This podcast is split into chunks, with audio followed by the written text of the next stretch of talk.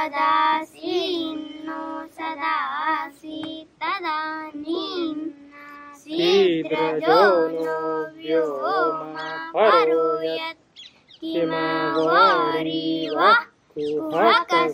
शर्म लम्भ किमासीत् गहनं न मृत्युरा गभीरम् न तर्हि न रात्र्या नासीत् प्रकेतः आनीतवातौ स्वदया तदेकं तस्मादान्यन्न पर किञ्चन स तमा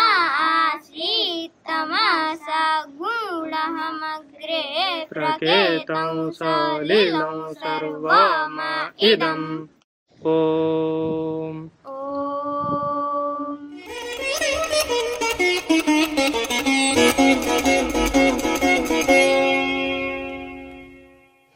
तो आप मोहित जी अपने बारे में पहले कुछ बताइए आपका बैकग्राउंड क्या है?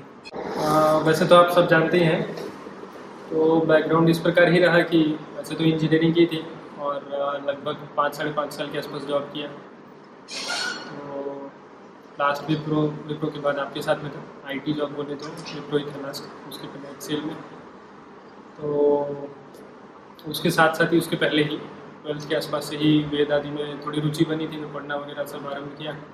और इंटरनेट की कृपा से बहुत सारी लोगों से भी संपर्क हुआ और पता चला क्या पढ़ना चाहिए। पहले तो पता ही नहीं था कहाँ से क्या पढ़ना चाहिए।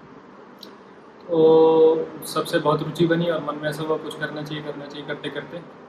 इस पॉइंट पर आए कि अभी बहुत कुछ पढ़ लिया था उस समय तक और आगे उसका करना क्या है? और पढ़ते जाना है या कुछ और करना है वैसी सिचुएशन थी। हम्म, तो वैसे मैं कोई बहुत सामाजिक व्यक्ति नहीं हूँ। तो, तो बहुत कुछ दूसरों के लिए ऐसा कुछ करना चाहिए ऐसा कुछ नहीं था विशेष मन में। ऐसा ही था कि पढ़ते रहेंगे पढ़ते पढ़ते रहेंगे पढ़ते पढ़ते मर जाएँगे और क्या देखेंगे। तो पर ऐसा कुछ हुआ। ऐसा माता जी का थोड़ा स्वास्थ्य वगैरह बिगड़ा वगैरह वगैरह कुछ हुआ तो वापस घर आना पड़ा। और दिल्ली में इतना कुछ पढ़ने के लिए नहीं है सही बोले तो। करेक्ट। तो उस समय मैं पुणे में था और जो पाटिल गुरु जी हैं जिनके पुत्र को अभी महापरीक्षा उत्तीर्ण करने पर मोदी जी ने फ़ोन करके बधाई दी थी। अच्छा। उनके पास में न्याय शास्त्र में पढ़ रहा था। अच्छा। और शतपथ ब्राह्मण पढ़ता था दिन में सबसे पहले फिर दोपहर को ऋग्वेद पढ़ता था और शाम को न्याय शास्त्र ये सब अपने कॉलेज के साथ साथ करते थे पुणे में? जॉब के साथ पुणे जॉब के साथ? मैंने थोड़ा सा वैसा जॉब लिया था उस समय की जिसमें मुझे कम परिश्रम करना पड़े वर्क प्रेशर ना हो। पैसे भी कम मिलते थे पर उतने मिल जाते थे कि अपना काम चल जाए। तो ऐसे करके अपना सब चीज़ मैनेज कर ले रहे थे। फिर माता जी का थोड़ा सा स्वास्थ्य बिगड़ गया तो वापस आ गए। फिर घर वालों ने वापस नहीं जाने दिया। फिर मिलाकर वापस नहीं जा पाए तो सोचा कि अब वापस नहीं जा सकते तो चलो थोड़ा सा फिर जो दूसरा ऑप्शन तो यही है कि पैसा कमाओ ठीक से। हाँ, उसी पे ध्यान देने लगे। परंतु ये तो था ही कि अल्टीमेटली ये तो नहीं करना है। फिर दूसरी बाधा ये थी कि क्योंकि कोई भाई वगैरह तो नहीं है तो विवाह तो करना पड़ेगा। तो कई बार ऐसा सोचा कि ये सब छोड़ करके कुछ काम का काम करते हैं पर ये पता था कि ऐसा कुछ करेंगे तो बहुत मार पड़ी है घर में। तो ठीक है जॉब वगैरह करते रहे। फिर विवाह हो गया तो फिर ये सोचा कि अब तो रिस्क ले सकते हैं आराम से। देखा जाएगा। तो पिताजी से मैंने कहा कि इतना तो आपने कर ही लिया है कि और इतनी बुद्धि तो मुझमें भी है कि कभी केवल ये वाली स्थिति आई कि अपनी रोटी पानी के लिए कमाना है तो उतना तो मैं कर ही लूँ तो सारे काम करने के लिए अंततः पैसे लगते हैं तो उतने पैसे तो नहीं थे। तो बहुत सारे स्थानों पर प्रयास किया। पैसे ये लगते हैं माने कि होनी चाहिए, गुरुकुल के लिए, गौशाला के लिए लिए तो मगर ये ये विचार कब आया कि गुरुकुल बनाना है? ये विचार तभी आया फिर कि वापस जाकर अपनी पढ़ाई तो नहीं कर सकते। मतलब दिल्ली छोड़कर तो नहीं जा सकते घर वालों से बहुत दूर नहीं जा पाएँगे, इतना तो स्पष्ट हो गया था। तो जब बहुत दूर नहीं जा पाएँगे तो फिर कुछ तो करना है, कुछ तो करना है, ऐसी भावना तो थी ही। तो फिर ये सोचा कि चलो हमने पढ़ा भी बहुत है, इतना कम तो नहीं पढ़ा है, तब तक भी पढ़ते पढ़ते आठ साल तो हो गए थे। आठ साल से ही सभी पढ़ रहे थे। तो ये सोचा कि चलिए बहुत कुछ पढ़ लिया है।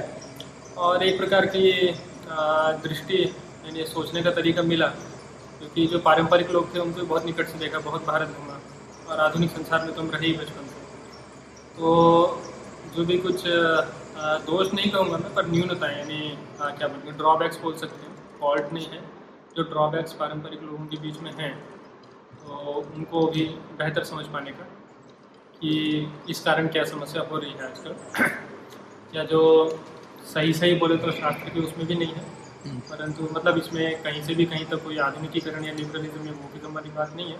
परंतु जिस प्रकार से समय बदला है उस प्रकार से कैसे हम पुरानी चीज़ को बचाते हुए भी चल सकते हैं। बजाय कि इसके कि आ, लोग हमसे इनडिफरेंट हो जाए या उदासीन हो जाए उनको फ़र्क ही ना पड़े जैसे भी सिचुएशन हाँ है ये बिल्कुल एक अलग संसार है और जो आम लोग हैं उनका एकदम अलग संसार है। यदि आप धर्म की बात करें तो ये एक अलग हिंदुइज्म चल रहा है Correct. वो एक अलग हिंदुइज्म चल रहा है। बिल्कुल। तो यद्यपि जो अधिकतर लोग चला रहे हैं जिसको जो आम समाज में वो आया यहीं से है और वो डिस्कनेक्ट इतना बड़ा हो गया जो ग्रेजुअल एक चार्ट होना चाहिए वही वाली बात वो हर फ़ील्ड में होती है। साइंटिस्ट जिस लेवल पर बात करते हैं वो बहुत ऊपर होती है हम लोग को समझ में नहीं आएगा। पर हम उनसे कनेक्टेड हैं फिर भी हर तरह से। जितना हमारे लिए काम का है उस नॉलेज के इन्फॉर्मेशन को डाइजेस्ट करके वो लोग एक चैनल बने हुए हैं जिस चैनल से वो हम तक पहुँचते हैं और हमारे काम के जितना हम ले लेते हैं। ठीक है। बाकी हम छोड़ देते हैं। पर यहाँ पर बहुत अजीब सी स्थिति बनी हुई है फ़िलहाल। ठीक। तो मन में विचार था कि इस प्रॉब्लम को सॉल्व करेंगे तो आगे हमारे जाने के बाद भी ये चीज़ बची रहेगी। और अभी जितना भयंकर डिक्लाइन हमने अपने सामने ही देख लिया। जब से हमें समझ में आना शुरू हुआ तब से अभी तक ये हमें इतना समझ में आया तो पहले कितना हुआ होगा और आगे और कितना ज़्यादा होगा। तो सोचा कि इस प्रॉब्लम को सॉल्व करने के लिए अटैम्प्ट करना चाहिए। तो वो एक एडवांटेज अपने पास में था। और दूसरा एडवांटेज ये था कि और कुछ नहीं तो अपने को कम से कम ये चिंता नहीं करनी कि घर पर कुछ कमा के देना है बस थोड़ी सी बेजती होगी बाकी कुछ नहीं। तो ये रिस्क ले सकते हैं। तो फिर इस प्रकार इस गाँव में आए।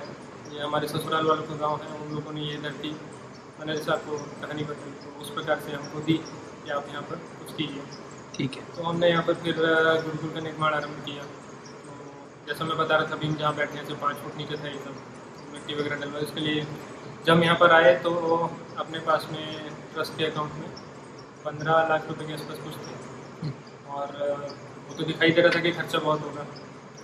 पर जैसा कि मेरा स्वभाव है जो कि इतने रेज हो गए थे खुद के डाले? बचे हुए थे। अपने बचे हुए? अपने पर्सनल वाले तो इसमें नहीं थे अभी। हाँ वो आगे लग गए। तो पर पंद्रह लाख रुपए जैसे हम उसके पहले भी और जो प्रोजेक्ट्स कर रहे थे रेज कर पाए थे एक्स्ट्रा फंड रेज हो गया। ठीक है। जो सेविंग्स के रूप में हो गया था उस समय एक प्रकार से तो तो उतने ही पैसे थे। तो ऐसे वैसे लॉजिकल नहीं है ये काम करना पर अभी तक जितना भी हुआ मैंने ऐसे ही किया तो, तो पहले काम शुरू कर दो बाद में फिर रेज रेज करते करते धीरे धीरे। तो ऐसा छः महीने में एक बार ज़रूर होता है कि जब टोटल कैश इन हैंड पाँच हज़ार से कम होता है। उस समय एकदम फंड रेजिंग शुरू होती है। उस समय थोड़ा सा दिल धक करने लगता है कि अभी क्या होगा। ऐसा होता रहता है। तो अपने खुद के लगभग मेरे और पत्नी के मिला करके आठ एक लाख रुपये पहले के बचे हुए थे। वो भी प्रैक्टाइजिंग लॉयर थी पहले, दिल्ली हाई कोर्ट में। तो तो अभी तो अभी तो कुछ भी नहीं हमको सब गया तो उन्होंने कोऑपरेट कैसे करा इस सब? एकदम, वो भी शादी करने के बाद, या तो या तो विवाह नहीं करते तो ये सब करते तो फिर भी सही था, मगर विवाह करने के बाद मतलब बहुत ही अलाइनमेंट चाहिए लाइफ में, ये करने के लिए। जैसा मैंने बताया, कुछ तो उन लोग के परिवार का भी संस्कार था। गौशाला तो उन लोगों ने बनाई थी तो कुछ तो मन में संस्कार था ही।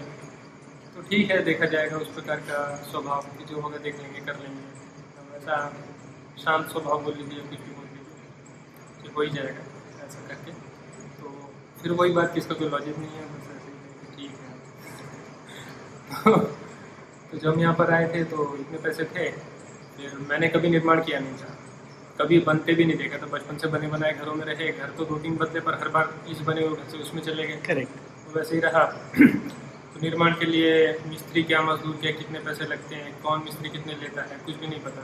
तो बहुत ढूंढ के एक ठेकेदार पकड़ा। और ठेकेदार जो है वो भी सारे ठेके अब तो मुझे पता है तो चार साल हो गए। सारे ठेकेदार अपना प्रोफ़ाइल इतना भयंकर बनाते हैं। जैसे आईटी के ठेकेदार होते हैं, वैसे ही लोग भी होते हैं कि हम तो ये कर देंगे, वो कर देंगे, ये, वो तो ये जो ठेकेदार था मतलब ऐसे फालतू की कहानी है, पर फिर भी ये बड़ी इंटरेस्टिंग बात थी। तो ये हर एक चीज़ इतनी बड़ी बड़ी बताता, शुरू ऐसे करता। तो दिल्ली में इसने सरकारी ठेके ले रखे छोटे मोटे तो बोलता ऐसे एकदम स्टाइल में बैठ करके चाय का गिलास हाथ में लेके बैठ पे बैठ रख के। तो बोलता कि, राष्ट्रपति भवन है ना, सर? हाँ है। उसमें जो राष्ट्रपति का प्राइवेट कमरा है अच्छा उस कमरे के पीछे सर्वेंट क्वार्टर है अच्छा उस सर्वेंट क्वार्टर में जो बाथरूम है अच्छा उसका जो डोर हैंडल है मैं लाया था न्यूयॉर्क से अरे बहुत बड़ा ठेकेदार तो तो आता जाता उसे कुछ नहीं था ऐसे तुक्के पे सब चल रहा था। मैथ्स इन लोगों का इतना बर्बाद रहता है, मिस्त्री हो ठेकेदार हो कोई हो। मतलब मुझे खुद कैलकुलेट कर करके बताना पड़ा कि सीढ़ी में इतना ईंट लगेगी, इतना मसाला, इतना पत्थर, मैंने बोला, मैं पहले मैंने सोचा एक्सपर्ट है जो करते हैं, ये लोग पैसा कमाते हैं इस काम से तो इनको पता होगा। पर समझ में इन्हें कुछ नहीं पता, फिर मैं ही कॉपी पेंसिल लेकर के सब इनको समझाने लगा बाद में। तो शुरू में तो बहुत बुरी दशा थी। ये लोग बोले कि इसमें रद्दा जो होता है, ईंट की लाइन को रद्दा बोलते हैं की भाषा में। तो बोला, कितने रद्दे का बना है? अठारह इंच का बाईस इंच का। मुझे कुछ भी नहीं पता फाउंडेशन के लिए पूछ रहे थे। मैंने सोचा कि इसको बोलूँगा मुझे नहीं पता तो फिर तो आगे तो कितना पागल बनाएगा। तो मैंने सोचा ज़्यादा अच्छा ही होता तो मैं बाईस इंच का बनाता। फिर मुझे बाद में पता चला कि उतनी की आवश्यकता नहीं थी। थोड़े से पैसे बेकार गए चलो बहुत बड़े नहीं पर गए। इस तरह से करते करते सीख गए। अब तो ऐसा हो गया कि अब एक फॉल बैक ऑप्शन यदि पैसे नहीं रहे तो ठेकेदार मैं ही बन जाऊँगा। ये ऊपर जो पिलर बने हैं ऊपर वाले फ्लोर में वो मैंने और ये जो लड़का काम करता है हम दोनों नहीं बने। इस प्रकार से करते करते जब हम यहाँ पर आए थे तो पहले हम यहाँ नहीं रहते थे। अंदर जहाँ बता रहा था भूस वाली जो जगह है वहाँ पर एक पंद्रह बाई पंद्रह का कमरा था। उसी में मेरी रसोई थी उसी में हम रहते थे पति पत्नी। उसी में रात को बच्चे भी सोते थे सब लोग हम उसी एक ही कमरे में सोते थे। उसी में भोजन बनता था। और गर्मी में क्योंकि हम यहाँ आए थे तो वैसे अगस्त था पर यहाँ बहुत गर्मी होती है उस समय। हाँ। अगस्त सितंबर अक्टूबर तीन महीने इतनी दुर्दशा रहती थी क्योंकि बाहर पूरा आँगन है छाया के नाम पर एक कमरा ही। और कमरे में क्योंकि भोजन बनता है इतने सारे लोगों को तो कमरा भी बहुत गर्म हो जाता तो समझ भी नहीं आता कहाँ जाए तो दिन में चार चार बार नहाते थे। तो ऐसा करते करते वो जगह थोड़ी सेटल हुई यहाँ के लिए फंड रेज होता रहा।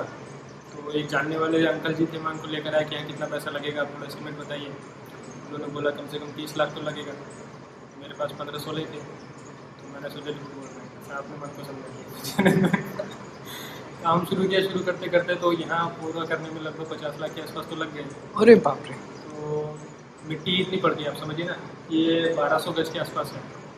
और पाँच फुट नीचे से ऊपर तक। इतनी तो मिट्टी पड़ गई लाखों रुपये की तो मिट्टी मिट्टी हो गई। कम से कम कुछ भी नहीं तो कुछ भी नहीं तो ढाई लाख के आसपास की ढाई नहीं दो लाख के आसपास की मिट्टी लगी हैं यहाँ पर कम से कम कम से कम दो लाख मिट्टी लगी हैं। साढ़े पाँच रुपये के हिसाब से ग्यारह बारह लाख की तो मिट्टी ईंटें हो गई। तो काफ़ी खर्चा हो जाता है ऐसे करते करते। तो तो ये सब कहानी रही इस प्रकार से निर्माण किया। ये तो इंफ्रास्ट्रक्चर वाला पक्ष हो गया। फिर वही सब रहते रहते गाँव वालों के साथ में भी तरह तरह के अनुभव हुए। जिनमें से अधिकतर तो अच्छे नहीं थे। तो बच्चों को पढ़ाना भी जैसे आरंभ किया तो पहले कुछ स्थानीय बच्चों को भी रखा पर फिर वो समझ में आया कि वो नहीं चल सकता। अच्छा। स्थानीय बच्चों के साथ में ये समस्या रहती है क्योंकि माता पिता हर दूसरे दिन आ जाते हैं। और क्योंकि ये लोग बहुत कोई ऐसा सोफिस्टिकेटेड मगर थोड़ा पहले जाते हैं इससे कि इससे बच्चे शुरू कैसे हुए? पहला बच्चा ऐसे कहाँ से आए? हाँ, वो बच्चों को हमने इस प्रकार किया कि अभी जो सिचुएशन है तो स्पष्ट बात करें ये और अभी से नहीं है पहले से ही। मैंने स्वामी दयानंद सरस्वती आर्य समाज की जिन्होंने स्थापना की उनके भी पत्र विज्ञापन आदि पढ़े हैं। उस समय उन्होंने भी प्रयास किए थे। हम्म, ठीक है उनकी आइडियोलॉजी जैसी भी हो कुछ लोग सही माने गलत माने वो अपनी जगह है। परंतु प्रयास उन्होंने जो किए तो उनसे मैंने कुछ सोचा सीखा जाए। मतलब पहले से ही पढ़ रहा था मैं सब जब तक मेरे मन में विचार नहीं था। गुरु का तब भी मैंने पढ़ा वो सब। तो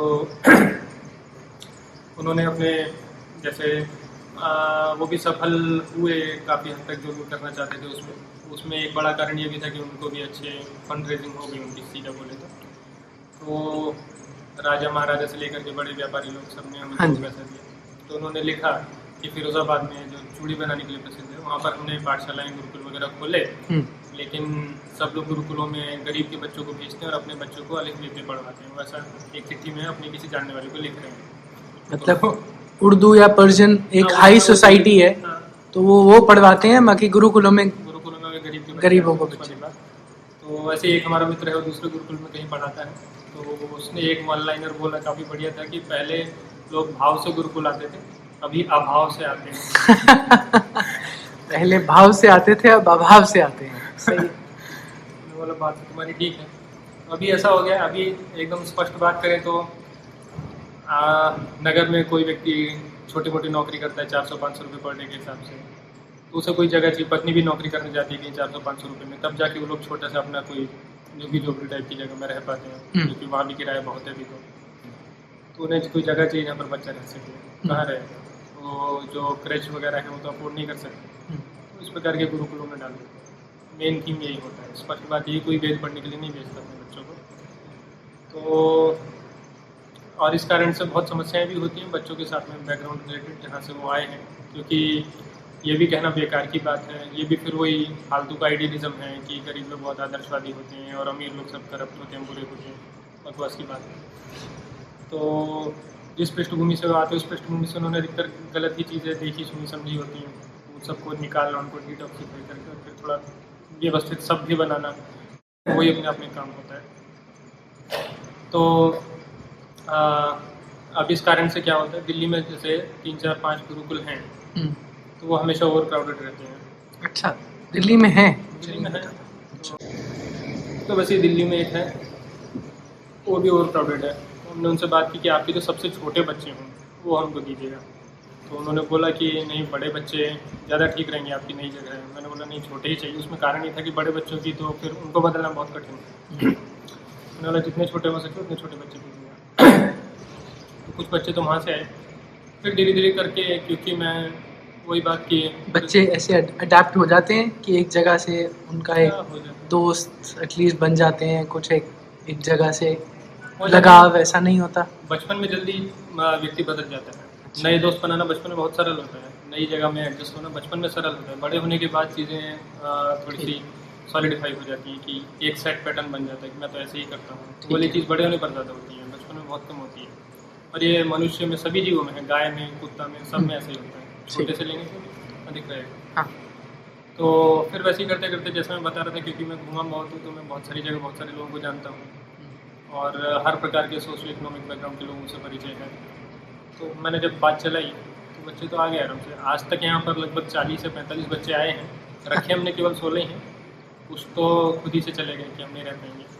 और अधिकतर हमने हाथ जोड़ करके वापस कर दी कि हम इनको नहीं नहीं सिखा नहीं पाएँगे। नहीं नहीं सिखा पाएँगे। तो सिर्फ़ उन्हीं गुरुकुल से आए या कुछ और डायरेक्टली उस गुरुकुल से तो कम ही बच्चे आए थे। हम्म, उस गुरुकुल से तो मान लीजिए एक चौथाई के आसपास ही है बाकी बच्चे तो फिर वही डायरेक्टली कि ये हमारे जानने वाले का जानने वाला है ये ऐसे है ये ऐसे है ऐसे कर कर क्यों भेजते हैं लोग?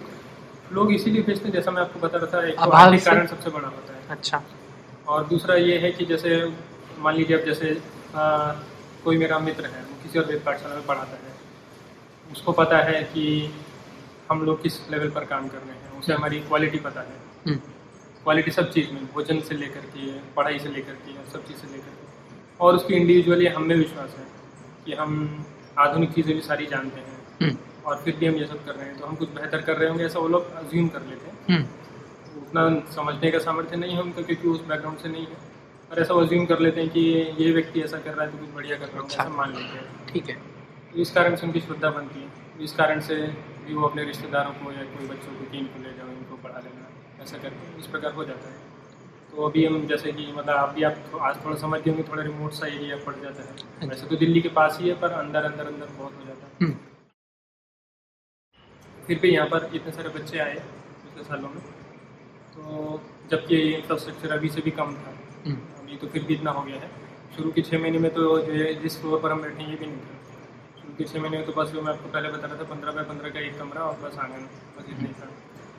तो इस प्रकार से ये सब था। ऐसे करते करते बच्चों से परिचय होता कि बच्चे भी आते गए तो थोड़ा और इंफ्रास्ट्रक्चर बेहतर हो जाएगा। तो ये चीज़ तो सरल हो जाएगी। ये ये बड़ी प्रॉब्लम नहीं है। बड़ी प्रॉब्लम तो केवल दो ही चीज़ों की एक तो अच्छी टीम बना पाना, यानी साथ के लोग जो काम में हाथ बटा सकें, सब प्रकार के काम एडमिनिस्ट्रेटिव हो गया चेक का हो गया, ये बच्चों को पढ़ाने का। और दूसरा फंड रेजिंग बस ये दो ही प्रॉब्लम है, बाकी चीज़ें तो मैनेज हो जाएँगी। तो बच्चे जो सारे आते हैं सब ब्राह्मण बच्चे हैं। हाँ सभी ब्राह्मण ही ब्राह्मण हैं। ब्राह्मण परिवारों से हैं। जी ब्राह्मण परिवार से। ऐसे हमने किसी को मना नहीं किया पर बाय डिफ़ॉल्ट ऐसा होता है। ब्राह्मणेतर परिवार से भी एक लड़का था हाँ जी। तो अच्छा था वो पढ़ने में। हाँ, तो हमें शिविर में मिला था। हमने एक बार शिविर लगाया था तो शिविर में तो शिविर में तो सब शिविर मतलब बच्चों को ढूँढने के लिए। संस्कार दीक्षा शिविर जो जैसे हम कैंप लगाते थे पहले जैसे पलवल में कई बार लगाया। एक बार गोंडा में भी लगाया था। वो क्यों लगाते हो? वो कैंप- लगाने का जो एकदम ओरिजिनल कारण था वो तो ये था कि जब तक गुरुकुल नहीं तब तक कुछ तो करें तो कुछ तो करें। तो शिविर तो में कुछ थोड़े दिन के लिए हाँ, उस समय में कुछ सिखाना। दस बारह चौदह दिन तक बच्चों को वहाँ रखें और उनको एक थोड़ा सा आइडिया दें कि ये गुरुकुल का जीवन कैसा होता है। उनके अंदर किसी भी मात्रा में थोड़ा सा बीज सा भी पड़ जाए तो वो इस जीवन में ना आए पर इस जीवन को जीने वाले लोगों के लिए सिंपथी रखें। आगे चल के जीवन में कुछ भी करें। तो बढ़िया। क्योंकि केवल एक पैसा ही सब चीज़ नहीं है पैसा तो एक चीज़ है हम्म, पर मान लीजिए कोई वैसे ही बस मन में श्रद्धा रखे कम से कम एंटी तो कम से कम ना हो. तो पक्का होगा उनको एक हैप्पी एक्सपीरियंस मिलेगा तो इन चीज़ों के प्रति क्योंकि अधिकतर लोग इतना लॉजिकली नहीं सोचते कि ये कितनी बढ़िया बात है बुरी बात है अधिकतर लोग अपने पर्सनल एक्सपीरियंस से चीज़ों को जज करते हैं हम्म। अगर उनका एक्सपीरियंस उस चीज़ को लेकर अच्छा है तो वो चीज़ अच्छी है अगर नहीं अच्छा है तो वो चीज़ बुरी है चाहे वो चीज़ अपने आप में कैसी भी हो ठीक तो उनको एक अच्छा अनुभव मिले उनको थोड़ा बहुत परिचय मिले और वो बीज किसी किसी में तो आगे जाके बड़ा होगा। बिल्कुल। ये सोच करके शिविर लगाते थे। विचार अभी भी है कि अभी भी लगाएँगे अभी उतना इंफ्रास्ट्रक्चर नहीं है। विचार अभी भी है कि बच्चों का भी और बड़ों का भी जो बड़े इंटरेस्टेड हैं क्योंकि बड़े होने में ये फ़ायदा है कि बच्चे जैसे हैं तो बच्चों को तो आप बहुत कुछ गहरी बात नहीं बता सकते। बच्चे बच्चे हैं। आप उनको ज़्यादा ज्ञान देने लगोगे तो उनके बहुत ऊपर से जाएगा वो आपकी शर्म में सुनते रहेंगे। वो मन से सो जाएँगे। करेक्ट लेकिन बड़े लोगों के साथ ये एडवांटेज है कि जिसको गहरा ज्ञान लेना है थोड़ा भी उसको क्लैरिटी है तो वो अपनी इच्छा से लेने के लिए आएगा। वहाँ आप एक प्रकार से अपना कोर आइडियाज़ वहाँ दे सकते हो लोगों को समझा सकते हो। तो ऐसा विचार है कि बड़ों के लिए भी करने का और बच्चों के लिए भी करने का। यहाँ तक कि मैंने एक कॉन्सेप्ट ये भी सोचा था कि जो पौरोहित्य करते हैं क्योंकि उत्तर भारत में गुरुकुलीय व्यवस्था नष्ट ही है बिल्कुल। खत्म है। बिल्कुल। दक्षिण में थोड़ी जो पुरोहित आते हैं वो मन भी नहीं करता कईयों को तो बुलाने का। कुछ मैं सही बताऊँ अगर घर में कुछ अ, हवन करवाना हो कुछ या कुछ भी मतलब घर में आए या साल में एक बारी जो हवन करवाना है कुछ करना है जब किसी पुरोहित को बुलाओ ना तो कोई आर्य समाज का मिल जाए तो फिर भी सही रहता है नहीं तो बिल्कुल बुलाने का मन ही नहीं करता। सही बात तो ये है। तो तो जबकि आप एकदम सही से बात करें तो जो काम उनको करना है एकदम मतलब प्रोफेशन वाइज बात कर रहा हूँ मैं। मतलब हाउ टू डू में बात कर रहा हूँ वाई और उन सब चीज़ों में नहीं जा रहा हूँ। हम्म, तो हाउ के बेसिस पर ही केवल बात करें तो भी मुश्किल से दो साल में कोई भी व्यक्ति अच्छे से सीख सकता है। अच्छा। तो मतलब बस वो एक्ट परफॉर्म करने वाले सेंस में बात कर रहा हूँ मैं। तो उस सेंस में वो दो साल में सीख सकता है। उसको बहुत विद्वान होने की आवश्यकता नहीं है। जितनी आम लोगों की आवश्यकता होती है उतने की बात कर रहा हूँ। है। बहुत हायर लेवल के रिचुअल्स की बात नहीं कर रहा हूँ। ठीक है। उतना दो साल में हो सकता है पर बिल्कुल ही व्यवस्था नहीं है। आप ये विश्वास कीजिए कि चलिए मैं स्वयं एक बहुत कंजर्वेटिव परिवार से हूँ जैसे कि अधिकतर लोग थे एक दो पीढ़ी पहले तक भी। हमारे दादाजी भी बहुत अधिक श्रद्धालु व्यक्ति थे पढ़े लिखे कुछ भी नहीं थे लिखना पढ़ना नहीं जानते थे परंतु रामचरित मानस फिर भी उनको अधिकतर कंठस्थ थी। हम्म, और वैसे आचरण आदि से बहुत बढ़िया थे बहुत रिमोट एरिया से थे मथुरा में मतलब मथुरा ऐसे दूर नहीं पर हमारे गाँव तक जाने में भी, भी साढ़े तीन घंटे लग जाते हैं। दिल्ली से नोएडा से। तो वही अंदर अंदर अंदर छोटी सड़क, फिर और छोटी सड़क वाला हिसाब तो यहाँ की सड़क जिसमें आप आए हैं, वो फिर भी बेहतर है। तो उस परिवार उस पृष्ठभूमि से हुए, ऐसा अनुष्ठान धर्म कर्म जितना हो सकता है, आर्थिक सामर्थ्य के अनुसार बहुत करने वाले हुए। हमारे पिताजी भी उसी प्रकार के विचार से हैं। और उसके बाद भी मुझे भी बारहवीं तक भी नहीं पता था कि ऐसे वेद पढ़ने की परंपरा होती, लोग वेद कंठस्थ करते हैं, ये सब कुछ भी नहीं पता था। मुझे भी नहीं पता था। वो इंटरनेट की वजह से पता चला शुरू। तो उत्तर भारत में ये स्थिति है। दक्षिण में भी तो बहुत अच्छी स्थिति नहीं है पर यहाँ की तुलना में फिर भी बहुत बेहतर है। हाँ, हाँ, यहाँ से तुलना नहीं है। तो मंदिरों की भी स्थिति इतनी हाँ, अच्छी किसी भी चीज़ की। हाँ। तो तो खैर एक विचार ये भी था कि ऐसा कुछ कोर्स जैसा डेवलप करके जो आसपास के लोकल पुरोहित हैं उनको एक मतलब आ, क्या बोलेंगे एग्रीगेटर कह लीजिए जो कह लीजिए। क्योंकि जैसे हम जानते दिल्ली में लोगों को जो अच्छी दक्षिणा दे सकते हैं अगर वो प्रसन्न होंगे तो अच्छी दक्षिणा देंगे और ये जो वर्ग है क्योंकि इनको गाँव में कोई नहीं पूछता। मतलब हमारा जो गाय का काम करने वाला आता है गाय का डॉक्टर जो है तो वो ऐसा बता रहा था कि मेरी बहुत अच्छी शादी हुई और ये हुआ वो हुआ पूरे आठ लाख रुपये लगे मेरी शादी में ऐसा तारीफ़ कर करके अपनी बताता। आठ लाख रुपये मैंने गाँव में बहुत बड़ी शादी होगी तो और बोला कि और पंडित आया और उसने बोला कि वो दक्षिणा लेने से मना करने को बोला पूरे पंद्रह सौ रुपये लूँगा तो तो बोला कि मैंने कहा ठीक है भाई अभी तो तेरा मौका है ले ले पर मैं भी डॉक्टर हूँ। जब तेरी गाय देखने आऊँगा तो तुझसे वापस निकालूँगा। मैंने बोला ये अब पंद्रह सौ रुपये? मतलब ये पूरी इकोसिस्टम वाली बात है ना। अगर कोई फिर वही बात की अभाव से बेचते हैं भाव से नहीं बेचते आगे कुछ है नहीं ना भविष्य। करेक्ट पंद्रह सौ रुपये के लिए लोग दुखी कर रहे हैं तो कोई क्यों पड़ेगा कुछ और काम नहीं देखेगा। अभी मैंने एक बार ट्विटर पर भी डाला था कि गाँव में लोग जैसे गायत्री जप करवाने की परंपरा होती है कि सवा लाख गायत्री का जप करवाना है। हालाँकि वो एक दूसरी बात है कि कोई धर्म के लिए करना ऐसा नहीं करते। जीवन में कोई समस्या होगी तब अधिकतर लोग बोलते हैं। हाँ। ऐसे ही कि बस हमारा कर्तव्य ऐसा करके कोई नहीं बोलता कि कुछ भी समस्या आ रही है लड़के की शादी नहीं हो रही ये नहीं हो रहा वो नहीं हो रहा। इसका एक्सीडेंट हो रहा है बहुत ज़्यादा करके करके अभी जो हमारा ठेकेदार है जिसके ऊपर काम दिया था मैंने तो उसका मोबाइल चोरी हो गया उसके पंद्रह दिन में बटुआ भी चोरी हो गया। तो वो मेरे पास आया कि कर करवाने ये हो गया। अच्छा मैंने बोला, करवाइए अभी थोड़ा समय। पता नहीं, उसके दिन ही ऐसे चल रहे हैं, उसके और एक महीना तो सांप ने काट लिया। अरे तो हॉस्पिटल में बड़े बड़े उसने मुझे फ़ोन किया, मैंने आपसे कहा था, आपने करवाया। तो ऐसे में लोगों को याद आता है तो वो एक प्रॉब्लम नहीं है। प्रॉब्लम ये है कि जैसे हम इस गाँव में आए तो हमने सोचा, चलो, गाँव वाले से थोड़ा व्यवहार बन जाएगा। तो एक दिन हमारे बहुत पीछे पड़ा कि हमारे लिए गायत्री जब कर दीजिए कर दीजिए। मैंने बोला कि, यार, मैं तो इतना टाइम नहीं है। और उसमें सवा लाख बार गायत्री मंत्र का जप करना रहता है। तो वो आप सीधा सा कैलकुलेशन करेंगे तो आपको समझ में आएगा कि आठ नौ घंटे एक व्यक्ति करेगा तो भी उसे पंद्रह से सोलह सत्रह दिन तक लग जाएँगे। और उसका होम करने के लिए एक दिन अलग से चाहिए तो सत्रह अठारह दिन का काम हो गया। तो उसके लिए गाँव वाले जो ऑफ़र करते हैं मैं बिल्कुल भी एग्जेजरेट नहीं कर रहा हूँ ग्यारह सौ रुपये ऑफ़र करते बाप रे बाप। हैं गाँव में तो ये सिचुएशन अधिकतर लोग गाँव में ही होते हैं यहीं से लोग शहर में जाएँगे तो किस मेंटल मेकअप के साथ में हो जाएँगे अभी इसी में एक और फनी इंसिडेंट ये है कि यहाँ गाँव में जो पौरोहित्य करते पंडित जी तो उन्होंने पहले शहर में नौकरी का इसका उसके बहुत सारे प्रयास किए, कुछ भी नहीं हो पाया। तो फिर सोचे चलो पौरोहित्य कर लेते हैं। तो वो पौरोहित्य करने लगे। तो उनके साथ भी वही समस्या है, गाँव में लोग जितना पैसा देते हैं। तो तो हमने, ठीक है, उसको मैंने हाँ बोल दिया था तो उसको तो हमने किया। और करते करते सब मिला के हवन ववन सब मिला के फाइनल जो उसका टोटल खर्चा हुआ तो सब मिला के उसका खर्चा जो टोटल आया था वो तेईस सौ बीस रुपये आया था दो हज़ार तीन सौ बीस रुपये में। उसने कम से कम मुझसे तो ऐसा काम नहीं होता तो हमने जेन्यूनली उसका काम किया। सोलह सत्रह दिन लगे सवा लाख जब करने में जो भी कुछ है। उसके बदले में दो हज़ार तीन सौ बीस रुपये क्या होते दो हज़ार रुपये कुछ भी नहीं होता। हाँ तो तो ऐसे में मतलब फिर वही बात है ना कि जब ये रिस्पांस मिलेगा तो कोई इस लाइन में क्यों आने क्यों आएगा? बिल्कुल सही बात सारी बात मिली जुली है। और मिला जुला इसका समाधान होगा। ऐसा वो चिकन एंड एग वाली बात हो गई। ऐसा नहीं हो सकता कि सारे पंडित एक साथ बैठ जाए कि नहीं, पहले मैं पैसा दो फ्री में पढ़ना सीखेंगे और ऐसा भी नहीं हो सकता कि सारे पंडित बोले, तुम जब पैसा दोगे तब पैसे देने, हम तो पढ़ाई कर रहे हैं। दोनों चीज़ें धीरे धीरे करके सुधरेंगी। तो तो वो जो पंडित था, उसको बोला किसी ने कि, हमारे लिए सवा लाख गायत्री का जब कर दो। तो उसने बोला कि मैंने जप कर करके गायत्री अंदर, अपने अंदर समाहित कर लिया। मतलब पहले उसने दक्षिणा वगैरह पूछी तो उसने कुछ बोला कि पाँच सौ तो पक्का दूँगा पंडित जी, और बढ़िया से हो गया तो मैं तुम्हें खुश कर दूँगा, पूरे ग्यारह सौ रुपये दूँगा। तो बोला कि मैंने अपने अंदर गायत्री समाहित करनी है, तू पाँच सौ रुपये दे दे, मैं अभी संकल्प बोल के सवा लाख गायत्री तेरे लिए छोड़ दूँगा। बैंक ट्रांसफ़र हो फिर वो व्यक्ति हमसे पूछने के लिए आया कि ऐसा होता है क्या? तो पहले तो मुझे बहुत हँसी है फिर मैंने बोला, मैं क्या बोलूँ? नहीं मैं तो किसी और को देख लेगी तो समाज की स्थिति बहुत बेकार है। हमारे पास में कम से कम जो गाँव स्तर की बात कर रहा हूँ ठीक है जो भी गाय हैं उन लोगों ने दान ही की है पर वो सारे उस प्रकार के संपर्क हैं जिसको कुछ सोचने समझने का सामर्थ्य है जो थोड़े पढ़े लिखे पृष्ठभूमि से हैं। उन लोगों ने जिन भी लोगों ने अभी तक किए एक भी आज तक देखने नहीं आया और मतलब सब फ़ोटो वाले पर ही काम चल गया। मैं उनको झूठ बोल दूँ मैं गाय बेच दूँ कुछ भी करूँ कोई पूछने वाला नहीं। पता है हम्म। परंतु गाँव के जो लोग होते हैं तो, मतलब वो ऐसा ही बोलते भी हैं। ऐसा नहीं कि इस बात को कुछ यूफेमिस्टिकली बोलेंगे या पलट के बोलेंगे कुछ नहीं। जी ये गाय थी जी ये दूध तो दे रही थी। अब छः महीने से दूध देना बंद हो गया। तो कुछ नहीं तो मैं सोचा कि दान ही कर दें। ये दान है।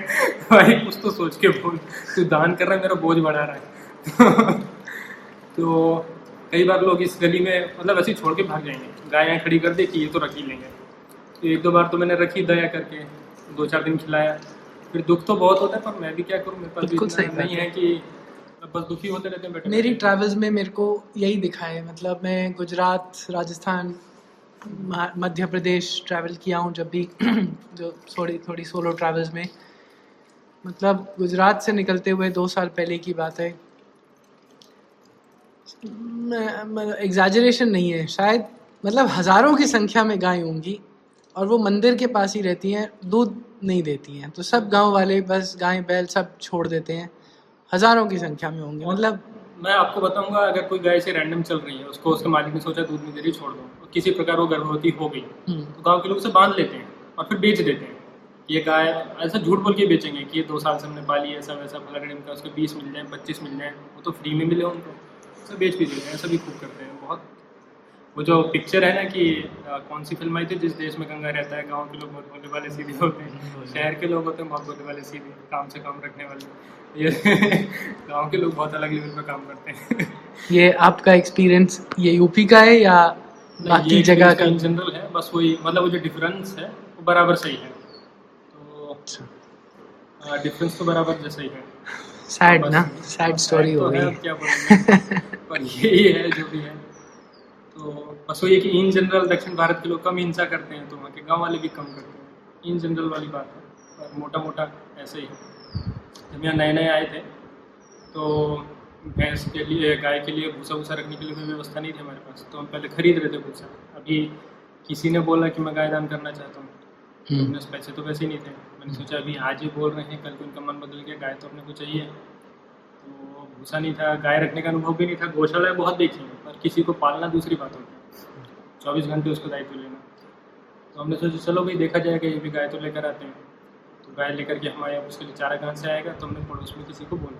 हम्म, तो आप विश्वास नहीं करोगे तो एक कट्टा भर के सारा चारा काट करके उनको देते थे। दिन में हमें सवेरे कट्टा लगता था शाम को एक कट्टा लगता था। और वो कट्टा जो है अगर गाँव में कोई और खरीदेगा मतलब ये हमें और पंद्रह बीस दिन में पता चला और क्लैरिटी होती गई जैसे जैसे लोगों से औरों से बात होती गई वो कट्टा गाँव में कोई लेता तो वो पंद्रह से बीस रुपये का लेता था और हमने वो अस्सी से लेकर के सौ रुपये के बीच में खरीदा सेम कट्टा। तो इनके पास तो बहुत आप ये सारा पहले जब बात हुई थी और उसके बाद भी मतलब काफ़ी इस बात की भी पब्लिसिटी हुई थी कि कोई एक स्पेसिफिक वेद शाखा है जिसके सिर्फ़ शायद तीन बताया आपने तीन दो दो लोग रह गए थे उसको जानने वाले। इसको थोड़ा सा एक्सप्लेन करो वेद शाखा मतलब क्या हुआ? हाँ, इस पहले तो- है ये कि हम्म, जैसे पतंजलि महाभाष्य में इस प्रकार का वाक्य है एक विंशतिधा बाहुरिच हम साखी की बात करें तो। तो यह तो असौ अर्थ स अनित्य या तो वर्णानुपूर्वी सा अनित्य। तो जो क्या बोलेंगे विचार है जो अल्टीमेटली जो भी कुछ है मतलब जो अपना पारंपरिक विचार है थॉट है वो इस प्रकार है कि जो भी कुछ है वो सब एक बहुत डीप लेवल पर काम करता है। सबकॉन्शियस से भी गहरा कुछ होता है। हम्म। सबकॉन्शियस तक तो चलो आप सभी लोग मानते हैं कि सबकॉन्शियस कुछ होता है। उससे भी गहरा कुछ होता है ऐसा मानते हैं। उससे सारी चीज़ें क्या बोलेंगे अंग्रेज़ी में बोले तो एमिनेट होती हैं। वहाँ से करते करते और ज़्यादा स्थूल स्तर पर यानी कि मोटे स्तर पर आती जाती हैं। तो जैसे भर्तृहरि जो विक्रमादित्य के थे, पहले राजा थे, उनकी बहुत रोमांचक और रोचक कहानी है। ठीक है, उसको कभी और बात करेंगे। तो तो उन्होंने भी इस बारे में काफ़ी अच्छे से अपने विचार रखे। तो मोटा जो विचार है, वो ये है कि परा पश्यंती मध्यमा वैखरी चार स्तर पर विचार जो है या मंत्र जो है काम करता है। हम्म, वही खरी माने कि जैसे मैं आपसे बोल रहा हूँ। और ये जो शब्द है और उनका जो अर्थ से संबंध है वो एक पर्टिकुलर कॉम्बिनेशन आपकी बुद्धि में है पहले से। हम्म, आपने अपने माता पिता से लिया या किसी सिखाने वाले से लिया होगा कहीं से आपके पास वो आया। कि हम ऐसा कहेंगे तो उससे ऐसा अर्थ लेना और उस अर्थ से एक विशेष अनुभव होता है। करेक्ट यदि मैंने मीठा बोला तो मीठा से आप उसका अर्थ समझ के कि मीठा माने ये चीज़ मीठी होती है। और उससे संबंध में आपकी बुद्धि में कुछ अनुभव है वो या तो आपको आनंद देगा या आपको कष्ट देगा कुछ तो वो आपको महसूस कराएगा। तो इस प्रकार से और वो जिस जिस लेवल पर आप महसूस कर रहे हैं वो सबसे गहरा है एक प्रकार से। हम्म, तो उस लेवल तक पहुँचने के लिए पर एक मोटे स्तर का प्रयोग करना पड़ा वो शब्द का आवाज़ निकालने का स्तर था। तो वही खरी वो स्तर है जिसमें मैं आवाज़ निकाल रहा हूँ एक फ़िज़िकल स्तर है वो पूरी तरह से। हम्म। तो उससे थोड़ा सा सूक्ष्म होता है मध्यमा जो अपने मन में या बुद्धि में कुछ कुछ सोचते हैं। ऐसा तो बस नाटकों में, फ़िल्मों में या कॉमिक्स में होता है कि एकदम वर्ड बाय वर्ड कोई व्यक्ति सोच रहा है। और जब हम सोच रहे होते तो ऐसा एकदम डायलॉग वाइज बोलते बोलते वैसा नहीं सोचते तो उससे भी ज़्यादा सूक्ष्म होता है पश्यंती यानी कि जो समाधि वगैरह ये सब ध्यान वगैरह करते हैं, उसमें वो और ज़्यादा डीप होता है। और परा यानी कि जो सबसे अल्टीमेट है, जो उस स्तर पर पहुँच जाता है, उसे परमात्मा की प्राप्ति होती है वगैरह वगैरह, इस प्रकार के विचार है। तो सब कुछ जो है, उसका स्रोत जो है वो उसी परा वाले स्तर से ही है। तो वेद भी जो है हमने बोला कि वेद क्या है? तो अधिकतर लोगों की बुद्धि में कुछ मंत्र आएँगे उनका उच्चारण आएगा क्योंकि वो स्थूल स्तर से परिचित है। वो स्तर इतना स्थूल है कि उससे हर कोई परिचित हो सकता है वेद मंत्र किसी को भी सुना सकते हैं। हम्म, पर सुनाने से वो उस लेवल पर वो नहीं पहुँच सकते। और ये केवल वेद मंत्र इसका उदाहरण नहीं है। कोई व्यक्ति होता है जैसे कोई कवि है तो वो कोई पंक्ति कहेगा किसी को बहुत महसूस होगी बहुत अनुभव होगी या तो अपने अनुभव के कारण होगी या उसमें इतना मानसिक सामर्थ्य होगा कि वो उस सिचुएशन को समझ पाएगा उसको फील कर पाएगा? करेक्ट और कोई इतनी मोटी बुद्धि का होगा कि उसको कितनी भी गहरी बात आप कह दीजिए। कोई ऐसा होगा कि बहुत सौम्य से गाने पर भी रो जाएगा क्योंकि वो उतना अनुभव कर सकता है उतनी आ, उतना गहरा मन है उसका। हम्म, तो वो अपना अपना किस व्यक्ति का क्या स्तर है वो वाली बात भी होती। है तो वेद मंत्र की भी वही बात हुई। किसी को शोर भी लग सकता है किसी को ऐसा लग सकता है कि कुछ भी बज रहा है। किसी की नींद खराब होगी किसी को बहुत मधुर भी लग सकता है। और कोई उससे परा के स्तर तक भी साधना करके बहुत लंबे समय बाद जा सकते हैं। परंतु जो परा से वैखरी तक की यात्रा है ये बहुत महत्वपूर्ण है। और ये यात्रा जो लोग करते हैं तो वो उनको ऋषि कहते हैं। क्योंकि वैखरी जो माध्यम है वो पहली सीढ़ी है उन लोगों के लिए जो अभी ऋषि नहीं है जो ऋषित्व को प्राप्त नहीं हो या जिनको वो सूक्ष्म ज्ञान नहीं मिला है या वो लेना भी नहीं चाहते हैं जैसे भी समझिए तो उनके लिए जो सबसे पहली सीढ़ी भी ना हो तो भी कम से कम मतलब ठीक है हम राष्ट्रपति भवन देखने गए तो हमने ये तो कभी नहीं सोचा कि हम उसको कभी खरीद के उसमें रहेंगे। हम्म। पर देख के अच्छा तो लगता है जीवन में कभी वहाँ के चौकीदार भी हमें अंदर नहीं घुसने देगा भगा देगा वहाँ से। तो फिर भी सब लोग देखने जाते हैं ये बहुत बढ़िया बहुत बढ़िया क्या बहुत बढ़िया संबंध थोड़ी। तो कहने का आशय हुआ कि कोई बढ़िया चीज़ होती है तो उसे देख के बढ़िया लगता है इतनी सी बात है वो अपने काम आएगी नहीं आएगी वो दूसरी बात है। तो उतना भी परिचय रहे तो एक संवेदना बनी रहती है लोगों ठीक है। भविष्य की संभावना के लिए स्थान बना रहता है। आप नहीं बने तो आपका बेटा या उसका बेटा कभी कोई तो बनेगा। हाँ जी। या उस कुछ स्तर तक तो पहुँचेगा अभी से बेहतर तो होगा। तो उस स्तर से परिचय कराना ये काम ऋषियों का होता है। इसलिए कहते हैं ऋषि मंत्र दृष्टा उन्होंने मंत्र को देखा और देख करके फिर उस मंत्र को लोगों तक बताया कि ये ऐसा होता है। तो बताने के लिए क्योंकि अब यहाँ पर एक ह्यूमन एलिमेंट आ गया। वो जो अल्टीमेट एक्सपीरियंस है वो तो ऐसा मानते हैं हमने तो किया नहीं। कि वो यूनिफॉर्म होता है। परंतु ये एक ह्यूमन एलिमेंट आ गया ऋषि नाम से कोई मनुष्य जिसने उस अल्टीमेट एक्सपीरियंस को कुछ शब्द दिए। अब ये जो ह्यूमन एलिमेंट है, क्योंकि जैसा मनुष्य के साथ होता ही है तो यंत्र होने के बाद भी यदि आप किसी मनुष्य को बोलो कि आप इसमें कुछ करो एग्जैक्टली सेम कभी हो ही नहीं सकता। तो वैसे ही शाखा भेद है कि एग्जैक्टली सेम कभी हो ही नहीं सकता। वही बात एक ऋषि ने दूसरे प्रकार से कही होगी, दूसरे ऋषि ने दूसरे प्रकार से कही होगी। उसमें से कुछ प्रकार अधिक प्रसिद्ध हो गए या आ, उस, उस प्रकार के अनुसार चलने वाले बहुत लोग हो गए। तो वो एक शाखा बन गया ऐसा समझ लीजिए। तो ये इसमें डिफरेंस उच्चारण का रहेगा? उच्चारण का भी होता है जैसे मैंने वो क्योंकि मंत्र तो चेंज नहीं होते ना। नहीं, मंत्र भी चेंज होते हैं। तो जैसे मैंने बोला पहले कि यह तो असौ अर्थ सह नित्य है जो उनका मीनिंग है वो नित्य है इटर्नल है वो सेम है। अच्छा। या तो वर्णानुपूर्वी वर्ण अनुपूर्वी अनुपूर्वी कहते हैं कि शब्दों का अरेंजमेंट आगे पीछे होना अच्छा। या सिनोनिम्स का प्रयोग करना सिनोनिम्स के प्रयोग में कोई शब्द को बढ़ा दिया कोई शब्द को घटा दिया उस, उसके उसके ही अकॉर्डिंगली कोई दूसरे शब्द को बढ़ा दिया या घटा दिया उस प्रकार की बात हो गई। तो मंत्र में भी भेद होता है मोटे तौर पर नहीं होता कहीं डिफरेंस आता है पर आकाश पाताल का नहीं आता ऐसा नहीं है कि और कॉन्ट्राडिक्शन तो कभी नहीं होता। ठीक है। जो इस शाखा में है वो ही मतलब बिल्कुल वही होगा दूसरी शाखा में भी ऐसा तो हो ही नहीं सकता कि इसमें कुछ और कह रहे हैं दूसरी में कुछ और कह रहे हैं ऐसा कभी नहीं होता मतलब ऐसा वेद में परस्पर विरुद्ध बात नहीं है इस प्रकार की बात है। तो तो इस प्रकार से शाखा शाखाएँ बन। गई आप बहुत ज़्यादा टेक्निकल बात करें तो चारों वेदों की एक एक शाखा भी बची रहेगी वो भी बहुत है। पर उस सिचुएशन में क्यों आना? ग्यारह सौ इकतीस शाखाएँ थी वेदों की पहले ये भी पतंजलि महाभाष्य का ही वाक्य है। ग्यारह सौ इकतीस में से दस या ग्यारह भी बची हैं। अच्छा। ग्यारह सौ इक्कीस तो निबट गई। सिर्फ़ ऋग्वेद की चारों चारों वेदों? की मिला के। अच्छा। तो तो ऋग्वेद के लिए एक विंशति विंशतिधा बापृच्यम ऐसा वाक्य है कि इक्कीस शाखाएँ थी ऋग्वेद। ऋग्वेद क्योंकि बहुत बड़ा है शायद इसलिए कम होंगे जो भी कारण हो पर इक्कीस थी ऋग्वेद की। तो इक्कीस में से अभी दो ही हैं तीन की बुक मिलती है और प्रैक्टाइजिंग ट्रेडिशन में दो हैं। तो उस दो में से आशुलायन शाखा जिसको बोलते हैं वैसे वो शाकला शाखा है आशुलायन इसलिए बोलते हैं क्योंकि फिर ये थोड़ा स्ट्रक्चर में जाना पड़ेगा तो मैं छोड़ देता हूँ उस बात को भी हाँ टेक्निकल हो जाएगा। हाँ जी। ठीक है अभी मान लीजिए कि उसको आशुलायन बोलते हैं ऐसा मान लीजिए। वो शाकल शाखा।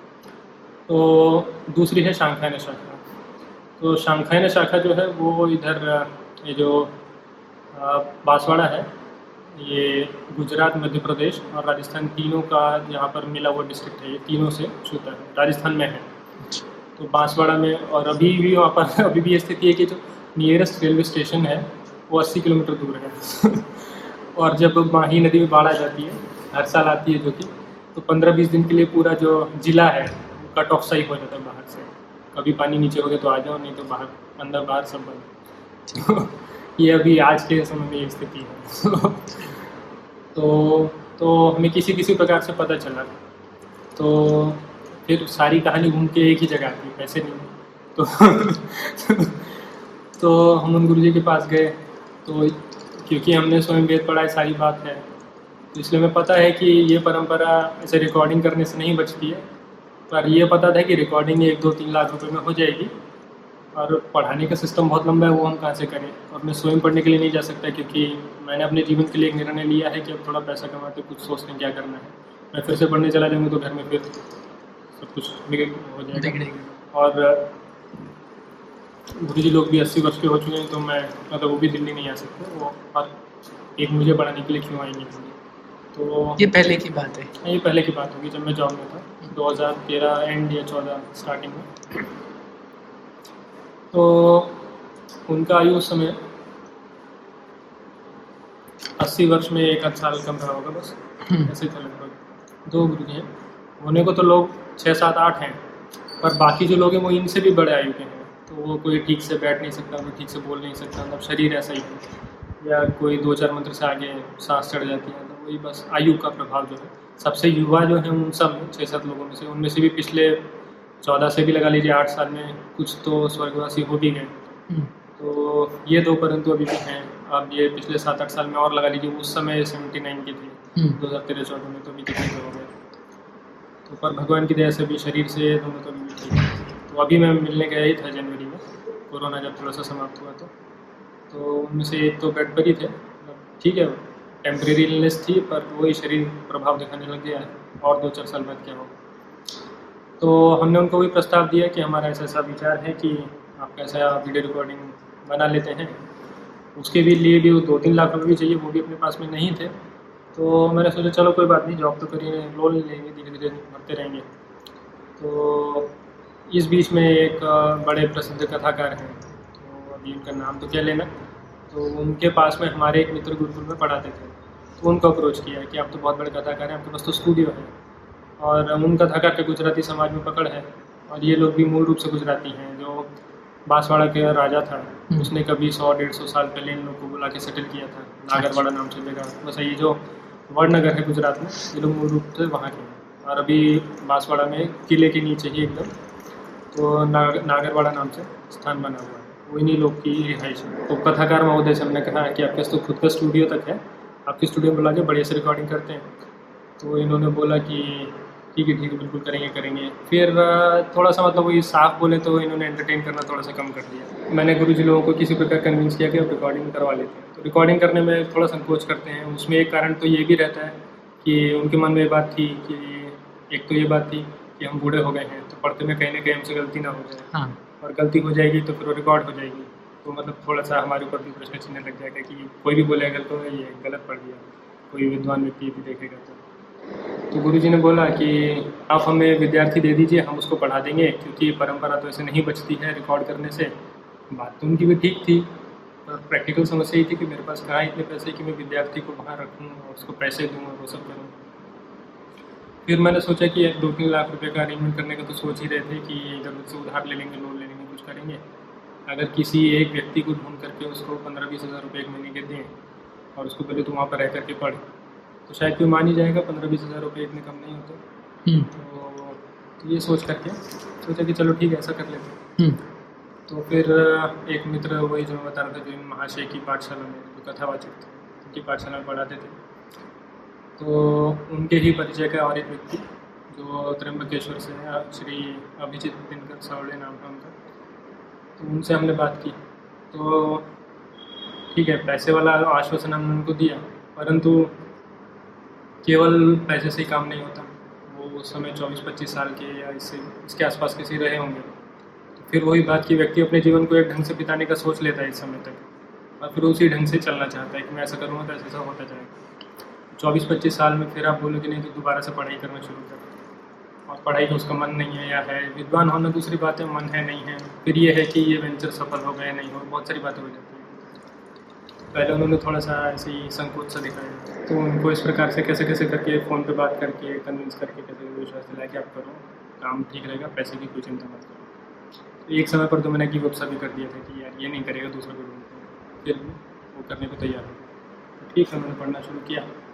थोड़े बहुत मंत्र मैंने ऐसे आते जाते तो मेरा दो, चार से आठ, दस मंत्र तो कोई बड़ी बात नहीं है और ऋग्वेद में पहले ही पूर्ण में पढ़ भी रहा था। तो वो पढ़ने के तरीके में अंतर होता है। और वही बात है कि आपको एक प्रकार की चीज़ आती है तो उससे मिलती जुलती दूसरी चीज़ भी आप समझ जाते हो कैसे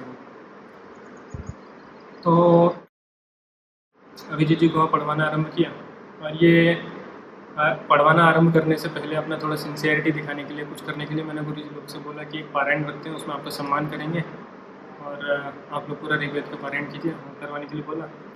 तो दक्षिणा वगैरह मैंने सोचा कि बीस हज़ार रुपये तक दे देंगे। पारायण करने में जितनी उम्र के वो हैं तो दस दिन लग जाते हैं। तो दस दिन उनके लग जाएँगे मैं सोचा बीस हज़ार रुपये के आसपास दे देते हैं। तो अभी उस समय मेरी सैलरी ही लगभग बीस पच्चीस ऐसी कुछ इतनी थी। तो मैंने सोचा, चलो ठीक है, देखा जाएँगे इस महीने का कैसे खर्च होगा। तो तो बहुत बार आना जाना भी हुआ, यहाँ से बांसवाड़ा जा रहे हैं, फिर आ रहे हैं फिर जा रहे हैं, उसमें बहुत खर्चा हो गया। तो उस समय तक मैं सोचने लगा था कि फंड रेजिंग करनी चाहिए कैसे भी करके। तो एक जन ने मुझको परामर्श दिया कि ये जो तुम फंड रेजिंग कर रहे हो उसमें अपने खर्चे के लिए पैसे रखना नहीं तो पैसे ऐसे ही चले जाते हैं। और कुछ मैंने सोचा है हज़ार बारह सौ रुपये की टिकट ये लोग तो ऐसे ही ज्ञान दे रहे हैं। जब मैंने करना शुरू किया मैंने आदमी सही कह रहा तो एक हमारे परिचय के थे। आ, उनका नाम आकर्षण है। आकर्षण भैया अभी वो कल ही आ रहे हैं भारत यूएस में रहते हैं। तो उस समय वो भारत में ही रहते थे। या शायद उसी समय के आसपास गए थे। तो शायद उसी समय गए थे। कुछ ही समय पहले गए थे। उस समय तक मैं उनसे मिला नहीं था, और फ़ोन पर भी एक बारी बात हुई होगी। तो ऐसे उस समय, उसके पहले जब ऑर्कुट चलता था तो ऑर्कुट पर उनसे फिर भी कई बार बात हुई थी। फिर भी निजी स्तर पर उतनी बात नहीं हुई थी, ऐसी कुछ ऐसी फिलोसफी के लिए उस तरह की बात हुई। तो इस प्रकार बहुत लोगों से बात होती थी उस समय भी। कर लेते थे तो उसी प्रकार से उनसे भी हुई इस प्रकार की बात। तो उनको मैंने फॉरवर्ड नहीं किया था, क्योंकि उनसे ज़्यादा बातचीत नहीं थी, और फिर वही बात जो मैं आपसे पहले कह रहा था कि पैसा मांगने में थोड़ा ज़ोर सा तो पड़ता है। तो जिन लोगों का बिल्कुल ऐसा था कि इससे मांगने में ज़ोर सा कम पड़ेगा, उन लोगों को मैंने भेजा था कि ऐसा पारायण करवा रहे हैं, बीस हज़ार रुपये खर्चा आएगा तो कोई सहायता करो। तो किसी ने भी सहायता नहीं की, कुछ एक लोगों ने ज्ञान दे दिया कि ऐसा कर लो, ऐसा करने से पैसे आ जाएगा, ऐसा कर लो, ऐसा करने से पैसा आ जाएगा। चलो भाई, ठीक है। मैं एटीएम के बाहर ही खड़ा था, मैंने सोचा, चलो भाई, अपने अकाउंट से निकाल के देते हैं उनको, बीस हज़ार रुपये देने थे। तो बिल्कुल एटीएम के बाहर खड़े खड़े उनका फ़ोन आया यूएस से, कि मुझे पता चला तुमको पैसे चाहिए। तो मैंने सोचा, इनको तो मैंने बताया नहीं था। फिर उन्होंने बताया कि और एक म्यूचुअल था, उसने उनको बताया। तो बोले कि, मैं भेज सकता हूँ। मैंने कहा तो भेज दीजिए। बोले, कब चाहिए? मैंने कहा तो ए के बाहर खड़ा तो उन्होंने पाँच दस मिनट में जैसे भी अपने इंडिया अकाउंट से, जहाँ से भी वैसे भेज दिया फिर उन्होंने बोला कि अगर तुमको रेगुलरली चाहिए तो मैं रेगुलरली भी दे सकता हूँ। तो फिर मैं एटीएम के बाहर आके मैंने सोचा, पहले ऊपर देखता हूँ। ये फ़ोन कॉल कहीं टैप हो रही है क्या? मैंने बोला हाँ चाहिए यार महीने चाहिए। तो फिर फिर उन्होंने बोला कि कितने चाहिए? तो फिर मैंने सोचा कि इनको जॉन एफ़ कैनेडी की लाइन भेज देता हूँ कि भाई ask not how much do you want ask me how ask yourself how much you can give तो खैर जो भी है। तो, तो मैंने बोला कि अभी तुमने पंद्रह हज़ार कमिट किया है। बाकी छोटा मोटा कोई भी फालतू खर्चा मिला के बीस तक तो चला ही जाएगा। तो मैंने बोला ठीक है मैं पंद्रह दे दूँगा हर महीने। मैंने सोचा यार क्या हो रहा है तो? तो ठीक है हम खुशी खुशी वापस घर आ गए। फिर वो क्रम भी चलता रहा मतलब मुझे लगा कि शायद मुझे बीच में उनको कुछ मोटिवेट करना पड़ेगा कुछ कहना पड़ेगा कुछ भी ऐसा नहीं करना पड़ा वो अपने आप से ही आता रहा। मैंने सोचा यार बड़े बढ़िया आदमी हो मतलब मेरे मन में ऐसा पूछ नहीं यार तुम इतना बढ़िया आदमी हो? तुमने मुझे कभी देखा नहीं फ़ोन पर भी एक आध बारी बात हुई है। ठीक। तो मैंने ऐसा कुछ बड़ा काम तो किया नहीं कि तुम मुझे जानते हो। चलो ठीक है अच्छी बात है। तो इस प्रकार से वहाँ से ये क्रम आरंभ हुआ। तो फिर उससे भी थोड़ा सा आत्मविश्वास सा बना कि शायद कुछ पैसे मिल जाएँगे कहीं से अगर हाथ पैर फैलाएँगे तो। तो फिर पहले शिविर वगैरह करना आरंभ किया। फिर बांसवाड़ा से ही क्योंकि गुरु लोगों के पास में बहुत सारी पांडुलिपियाँ थीं तो अभी भी हैं कई सारी। अभी भी अधिकतर हमने जितना काम किया है बांसवाड़ा में पांडुलिपियों के संदर्भ में वो दस परसेंट होगा मुश्किल से। तो दस परसेंट करने के लिए बहुत पापड़ बेलने पड़े। तो अब जैसे फालतू की समस्या बहुत आ जाती है। जैसे बांसवाड़ा में केवल और केवल एक ही होटल था जिसमें जनरेटर है। तो बाकी होटल में सरकारी बिजली आएगी तब काम करेगा नहीं तो नहीं करेगा। और अधिकतर होटल उस लेवल के हैं कि अगर कोई व्यक्ति साफ़ साफ़ सुथरी जगह रहा है कभी भी तो नहीं रह पाएगा उन होटलों में। हम्म, तो बहुत ढूँढने पर ही एक होटल मिला और वो अपनी मोनोपोली का बढ़िया लाभ ले रहा है कि भाई मेरे जितने मैं जितने ग्राहकों को संभाल सकता हूँ उतने ग्राहक तो आ जाते हैं। दो हज़ार रुपये पर डे के हिसाब से वो लेता है। और पांडुलिपि को डिजिटाइज करना है तो इतने दिन में कितना खर्चा होगा? होटल के खर्चे इतना हो जाएगा। तो करते करते किसी प्रकार जुगाड़ लगाया, फिर एक जगह कोई आश्रम था वहाँ पास में तो सोचा उन लोगों से बोलते हैं कि रहने के लिए जगह दे दें, उन्होंने बड़ी खुशी से स्वागत किया। मैं और मेरी पत्नी पहुँचे वहाँ पर, गुरु जी बड़े उत्साह में लेकर गए, अरे, हमारे कहने से दे देगा सब कुछ होगा। हम वहाँ पर गए तो जाते उन्होंने हमारे लिए कमरा खोला। और कमरा ऐसा लगा देख कर कि कम से कम बीस साल से तो उसमें झाड़ू नहीं लगी। उनका स्टोर रूम था। बोले कि सामान सब निकल जाएगा। बोले, कब निकलेगा? बोले कि अभी, मैं बोलता हूँ लड़के को, अभी तो शाम हो गई है, कल आएगा तो फिर आज रात को कहाँ जाए?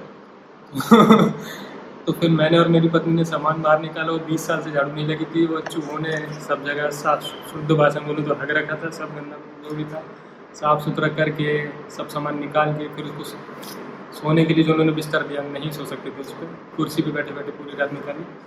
सवेरे पहले जाके बिस्तर खरीद के लाए। तो वो जगह को थोड़ा रहने के लिए बनाया। फिर पांडुलिपि का काम भी फिर वहाँ पर आरंभ किया धीरे धीरे कर गया इससे पहले भी किया था, ये तो तीन साल के बीच में हो गया।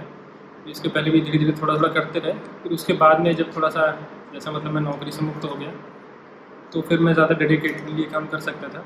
और जैसे मैं आपको पहले बता रहा था तो जो पारंपरिक लोग हैं तो क्योंकि उन्हें आधुनिक चीज़ों का उतना अभ्यास नहीं है तो ये कोई बहुत बड़ी साइंस नहीं है डिजिटाइज करना। पर उन्हें फिर भी कुछ तो फोबिया है कुछ नहीं कर पाते बहुत सारे कारण हैं बस अल्टीमेटली काम नहीं होता खुद ही से करना पड़ा।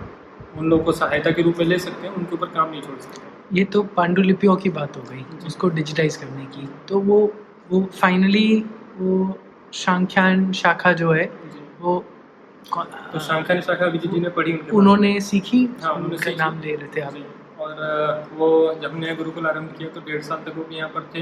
अच्छा। फिर अ, फिर वही सारी बात मगर ये ट्रांसमिशन में लॉस नहीं हुआ होगा ऐसा लॉस तो जो पाँच हज़ार साल में नहीं हुआ तो अभी हाँ मगर कोई व्यक्ति हैं जो बीच में सीख रहे हैं बस थोड़ी देर के लिए बीच में छूटा हुआ है बहुत साल तक। नहीं ऐसा ऐसा- नहीं है कि बीच में छूटा है ऐसा नहीं छूटते ही समाप्त हो जाता है।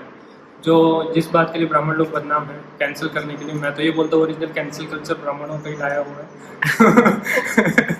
ये भी कैंसिल ये भी गलत है, ये भी गलत है, सब गलत है। तो उस चीज़ के लिए जो समाज है बहुत जल्दी तैयार रहता है कि आपने थोड़ी सी भी गलती की, तुरंत ही कि नहीं नहीं ख़त्म तो तो अगर ऐसा कभी भी होगा तो वही ख़त्म हो जाएगा। उसी बात पे तो डर है। ऐसे तो आशुलाइन शाखा की बुक मिलती है जो टेक्स्ट है, वो है। पर कोई भी अगर उसको पढ़ना शुरू करेगा तो उसको वैलिडिटी नहीं मिलने वाली वही जो पीयर स्टडी वगैरह पीयर रिव्यू वगैरह जो बोलते हैं अपने घर में बैठ के कोई कुछ भी करे, या कोई बहुत बड़ा आदमी बन जाए, या जैसे जो बाबा जी लोग हैं क्या नाम है इनका, जग्गी वासुदेव जी, आजकल इनका बहुत चल रहा है, या श्री श्री रविशंकर हैं, इनके पास में तो शिष्यों की भी कमी नहीं है, सौ। बच्चों को पकड़ के पढ़ाने लगे, वो दूसरी बात है, वो हमारे हाथ की बात नहीं पर जो आम समाज है, आम ब्राह्मण समाज है, वो इन चीज़ों को स्वीकार नहीं करेगा कभी हाँ वो एक और डूम्स के सिनेरियो हो सकता है कि ये समाज बचे ही ना लोग ही ना बचे गिनती के सौ ही लोग बचे फिर तो कुछ भी होगा फिर तो हम कुछ कह नहीं सकते। पर अभी तक इतनी बुरी स्थिति नहीं आई है अभी तक कोई ऐसा कुछ अनुचित काम करे और वो कैंसिल हुए बिना बच जाए ऐसा अभी नहीं है। तो तो ट्रांसमिशन में लॉस वाला। तो ट्रांसमिशन हुआ फिर उन्होंने यहाँ उन्होंने शुरू में डेढ़ साल के आसपास वो यहाँ पर रहे। हम्म, और क्योंकि वो महाराष्ट्र के हैं तो कुछ तो वातावरण का भी अंतर है और कुछ वही बात कि पारंपरिक लोग भी मतलब वहाँ पर एक क्या बोलेंगे वैसे तो ऑक्सीमोरॉन कह लीजिए या जो भी कह लीजिए विरोधाभास है, पर एक एक प्रकार का विशेष तामस जैसी स्थिति हो गई है। मतलब एक शिथिलता, एक डलनेस जैसी हो गई है इतना है बस इतना ही है, आगे कुछ करने का कॉन्फिडेंस ख़त्म है लोगों में, साफ़ बोले तो। तो कॉन्फिडेंस की बात है या इच्छा की भी बात है। तो वही बात है ना कि सारी चीज़ें आपस में मिली रहती हैं। मैंने अभी जो दो मिनट पहले बोला कि इकोसिस्टम वाली बात वो भी अभी वो भी यहाँ वो भी अभी आगे आएगी। वही बात है ना कि आप किसी एक पॉइंट को पकड़ के अगर खड़ा करना चाहेंगे किसी भी चीज़ पे बिल्डिंग है इसके दस पिलर हैं। एक ही पिलर पहले पूरा बना देंगे और बिल्डिंग बाद में बनती रहेगी तो ऐसा नहीं होता सारे पिलर साथ में चलेंगे तब ये छत टिक पाएगी। वैसी बात हो जाती सारी चीज़ें व्यक्ति का पारिवारिक सुख हो गया आर्थिक सुख हो गया उसका सामर्थ्य, शारीरिक भी और मानसिक भी, समाज कितना समर्थन करता है, देश में क्या स्थिति चल रही है, सारी बातें मिली जुली वो ये भी एक प्रकार का अद्वैत है। तो सारी ही चीज़ें आपस में जुड़ी हुई हैं। अभी जैसे मैं मज़ाक में कहता था पहले तो कि जो असली विद्वान लोग हैं, जिनको हम सच में विद्वान मान सकते हैं, जिनको हम ये कह सकते हैं कि आज से 500 साल पहले ये होते, तब भी ये विद्वान होते। तो इतना देश घूमने के बाद मेरा निष्कर्ष तो ये है कि ऐसे पचास लोग होंगे मुश्किल से। तो मैं अपने मित्र से मज़ाक करता था कि इस पचास में से भी कोई भी घटना हो गई एक बार और किसी ने आक्रमण कर दिया तो दस बीस तो वैसे ही मर जाएँगे। और कोरोना में सच में दस बारह मरे हैं उसी पचास में से। वही जो मैं पहले उदाहरण दिया ना कि मोदी जी ने बधाई दी थी महापरीक्षा उत्तीर्ण करने वाले विद्यार्थी को हम्म, उसको जिस गुरु जी ने पढ़ाया था व्याकरण जिस बात के लिए उसने परीक्षा उत्तीर्ण की जिसके लिए मोदी जी ने बधाई दी तो ये एक प्रकार का सिस्टम की श्रेणी बनी। वो गुरु जी इकतीस बत्तीस साल के थे कोरोना में मर गए। इकतीस बत्तीस साल के थे माने वो अपने जीवन में कितने लोगों को पढ़ा सकते थे? हम्म, जब उन्होंने एक विद्यार्थी अच्छा तैयार कर दिया इतना और दो चार पाँच छः कितने भी तैयार कर सकते थे अभी मरे हैं वो पिछले साल के। जिनसे मैं शतपथ ब्राह्मण पढ़ता था पुणे में बहुत ऊँची कोटि के विद्वान थे। उनका भी देहांत हो गया। तो और यशवंत पैठनकर नाम से गुरु जी थे जो मेरे गुरु जी के गुरु जी थे तो उनका भी देहांत हो गया। और उनका देहांत तो क्योंकि उनके पास बाद के जीवन में अच्छा पैसा आ गया था तो तो उन्होंने एक लोकल गाँव में हॉस्पिटल बना था। उसके लिए उन्होंने दान किया था। जिसके लिए उन्होंने दान किया था, उसी हॉस्पिटल के बाहर अंदर एडमिशन के लिए जगह ही थी। उसके बाहर वो बाहर ही मर गए तो ये सिचुएशन अब कहाँ तक ये सब, ये क्या, कितनी चीज़ें ट्विटर पर डालेंगे, कितनी चीज़ों को लोगों को बताएँगे? बहुत सारी चीज़ें बैकग्राउंड में होती रहती हैं। तो तो तो वही अभिजीत जी यहाँ पर रहे और बहुत मुझे उनको मोटिवेट करना पड़ा यहाँ रहने के लिए क्योंकि वही समाज जो है उसमें स्थिति अभी ये है। तो महिला सशक्तिकरण वाली बात फेमिनिज्म की जो छोटी मोटी वेव कह लीजिए जो कह लीजिए जो भी चल रही है। तो महिलाएँ जो है दस हज़ार कमाने वाले पैंट वाले के साथ रहने में प्रसन्न हैं पर पचास हज़ार हम उसको दे रहे हैं धोती वाले के साथ रहने में संतुष्ट नहीं है। करेक्ट तो ये फैक्ट है। उनका आयु जब वो यहाँ पर आए थे तो ये बत्तीस तैंतीस के आसपास था। यानी कि विवाह के लिए थोड़ा सा समस्या होना शुरू हो गई हम्म, तो तो लड़कियाँ शादी करने को तैयार नहीं तो उन्होंने फिर मतलब वही की शादी तो करनी वो भी अकेले बेटे हैं। माता पिता बूढ़े हैं उनकी माँ को ऑस्टियोपोरोथाइटिस क्या उल्टा सीधा नाम होता है बहुत लंबा सा वाली बीमारी है। मतलब वो अपने झूठे बर्तन भी नहीं धो सकते वो भी उनके पति होते हैं। और अ, क्या नाम है जो पति हैं वो भी पैंसठ सत्तर साल के से हो रहे हैं लगभग। तो उनको भी ये शारीरिक समस्या कभी कुछ कभी कुछ लगा ही रहता है। घर में कोई भी नहीं देखने वाला दो बुढ़ा बुढ़ी हैं, उनको कौन देखेगा? उनको यहाँ लाने के लिए मैंने बोला तो दक्षिण वालों को ठंड का बहुत डर होता है। ठंड है भी उन लोग के हिसाब से बहुत बचपन से कभी इतनी ठंड में ना रहा हो तो दिसंबर, जनवरी में बहुत ठंड पड़ती है दिल्ली में पड़ती है, ये तो गाँव है बिल्कुल, यहाँ तो और अधिक पड़ती है। उन लोगों ने भी आने से मना कर दिया। और शादी हो जाती तो ये होता कि चलो एक युवा व्यक्ति है वहाँ पर देखने के लिए। मैंने उनको ये बोला कि आप एक बैच तैयार कीजिए, उसके बाद आप हमेशा के लिए वहीं चले जाइए। देखेंगे जो करना है। तो तो वो साल, डेढ़ साल के आसपास तो यहाँ पर रहे, पर फिर वही सब, ये सब कारणों से नहीं रह सकते थे। तो मुझे ऐसी आशंका तो थी कि ऐसा कभी होगा ऋग्वेद पढ़ने की मेरी सदा से इच्छा थी कॉलेज समय से, इसलिए मैं पुणे गया ही था जब हमने बात पहले की तो जब सब कुछ अपने हाथ में ही है, पढ़ाने वाला भी यहीं पर है, अपन भी यहीं पर है तो उनसे मैंने ऋग्वेद को एक बार गुरुमुख कर लिया। मैंने जो प्रॉपर तरीका है, एकदम उस चीज़ को पक्का करना, उसमें तो कई साल लगते हैं परंतु गुरुमुख करना आ, उसमें इतना टाइम नहीं लगता। वो कुछ समय में हो जाता है। यदि आप थोड़े अच्छे हैं भगवान की दया से मैं ऐसा नहीं बोलना चाहिए पर सदा से थोड़ा बुद्धिमान सा रहा हूँ तो, तो मुझे उतना समय नहीं लगा। और उसमें एक कारण ये भी था कि मैं पुणे में पढ़ ही रहा था पहले से तो पता था मुझे कैसे करना है तो हो गया। अभी बच्चों को मैं ही पढ़ा रहा हूँ शांख्या निशाखा ऋग्वेद की। तो अपने पास में अभी दो बच्चे अच्छे तैयार हो रहे हैं। दो और हैं जो उतने अच्छे नहीं है शायद समय के साथ में हो जाएँगे। तो चार पाँच बच्चे तैयार होंगे। फिर से वही सारी बात इको सिस्टम की। एक और विद्यार्थी था। वो अभी तक मेरे पास जितने बच्चे थे शांख्या निशाखा पढ़ने वाले, उनमें सबसे बढ़िया था। उसकी कहानी ये कि उसके पिताजी दारू पी के मस्त रहते हैं माता जी हैं। तो वो तीन या चार भाई बहन सब किसी न किसी रिश्तेदार के पास में ये जिस रिश्तेदार के पास में है, वो टाइम पास में पौरोहित्य करता है और वैसे वो ऑप्पो का कोई सर्विस सेंटर है, वहाँ पर मोबाइल ठीक करता है। तो ये जो व्यक्ति है, ये अपने बच्चे के लिए कि मुझे अपने बच्चे, इसके लड़का मतलब पुत्र हो। तो उसको आगे मुझे क्या करवाना चाहिए? तो उसके लिए ये अपने इस रिश्तेदार पर बच्चे पर एक्सपेरिमेंट कर रहा था। तो उसने पिछले तीन चार साल में उसे चार अलग अलग गुरुकुलों में डाल के देखा। उसका मोटिव केवल यही कि सारे गुरुकुलों का चेक हो जाए कि कौन सा बड़ी मेरे बेटे के लिए कौन सा अच्छा रहेगा यदि कोई अच्छा रहेगा तो, तो, तो हमने उसको सवा डेढ़ साल में इतना कुछ पढ़ाया इतना कुछ सिखाया मैं सबको बता ही रहा था बच्चे यहाँ पर आते हैं तो उन्हें हिंदी भी पढ़नी नहीं आती होती गाँव के स्कूल कैसे होते हैं उन्हें कोई जाता है कोई नहीं जाता है गया भी तो कोई फ़ायदा नहीं।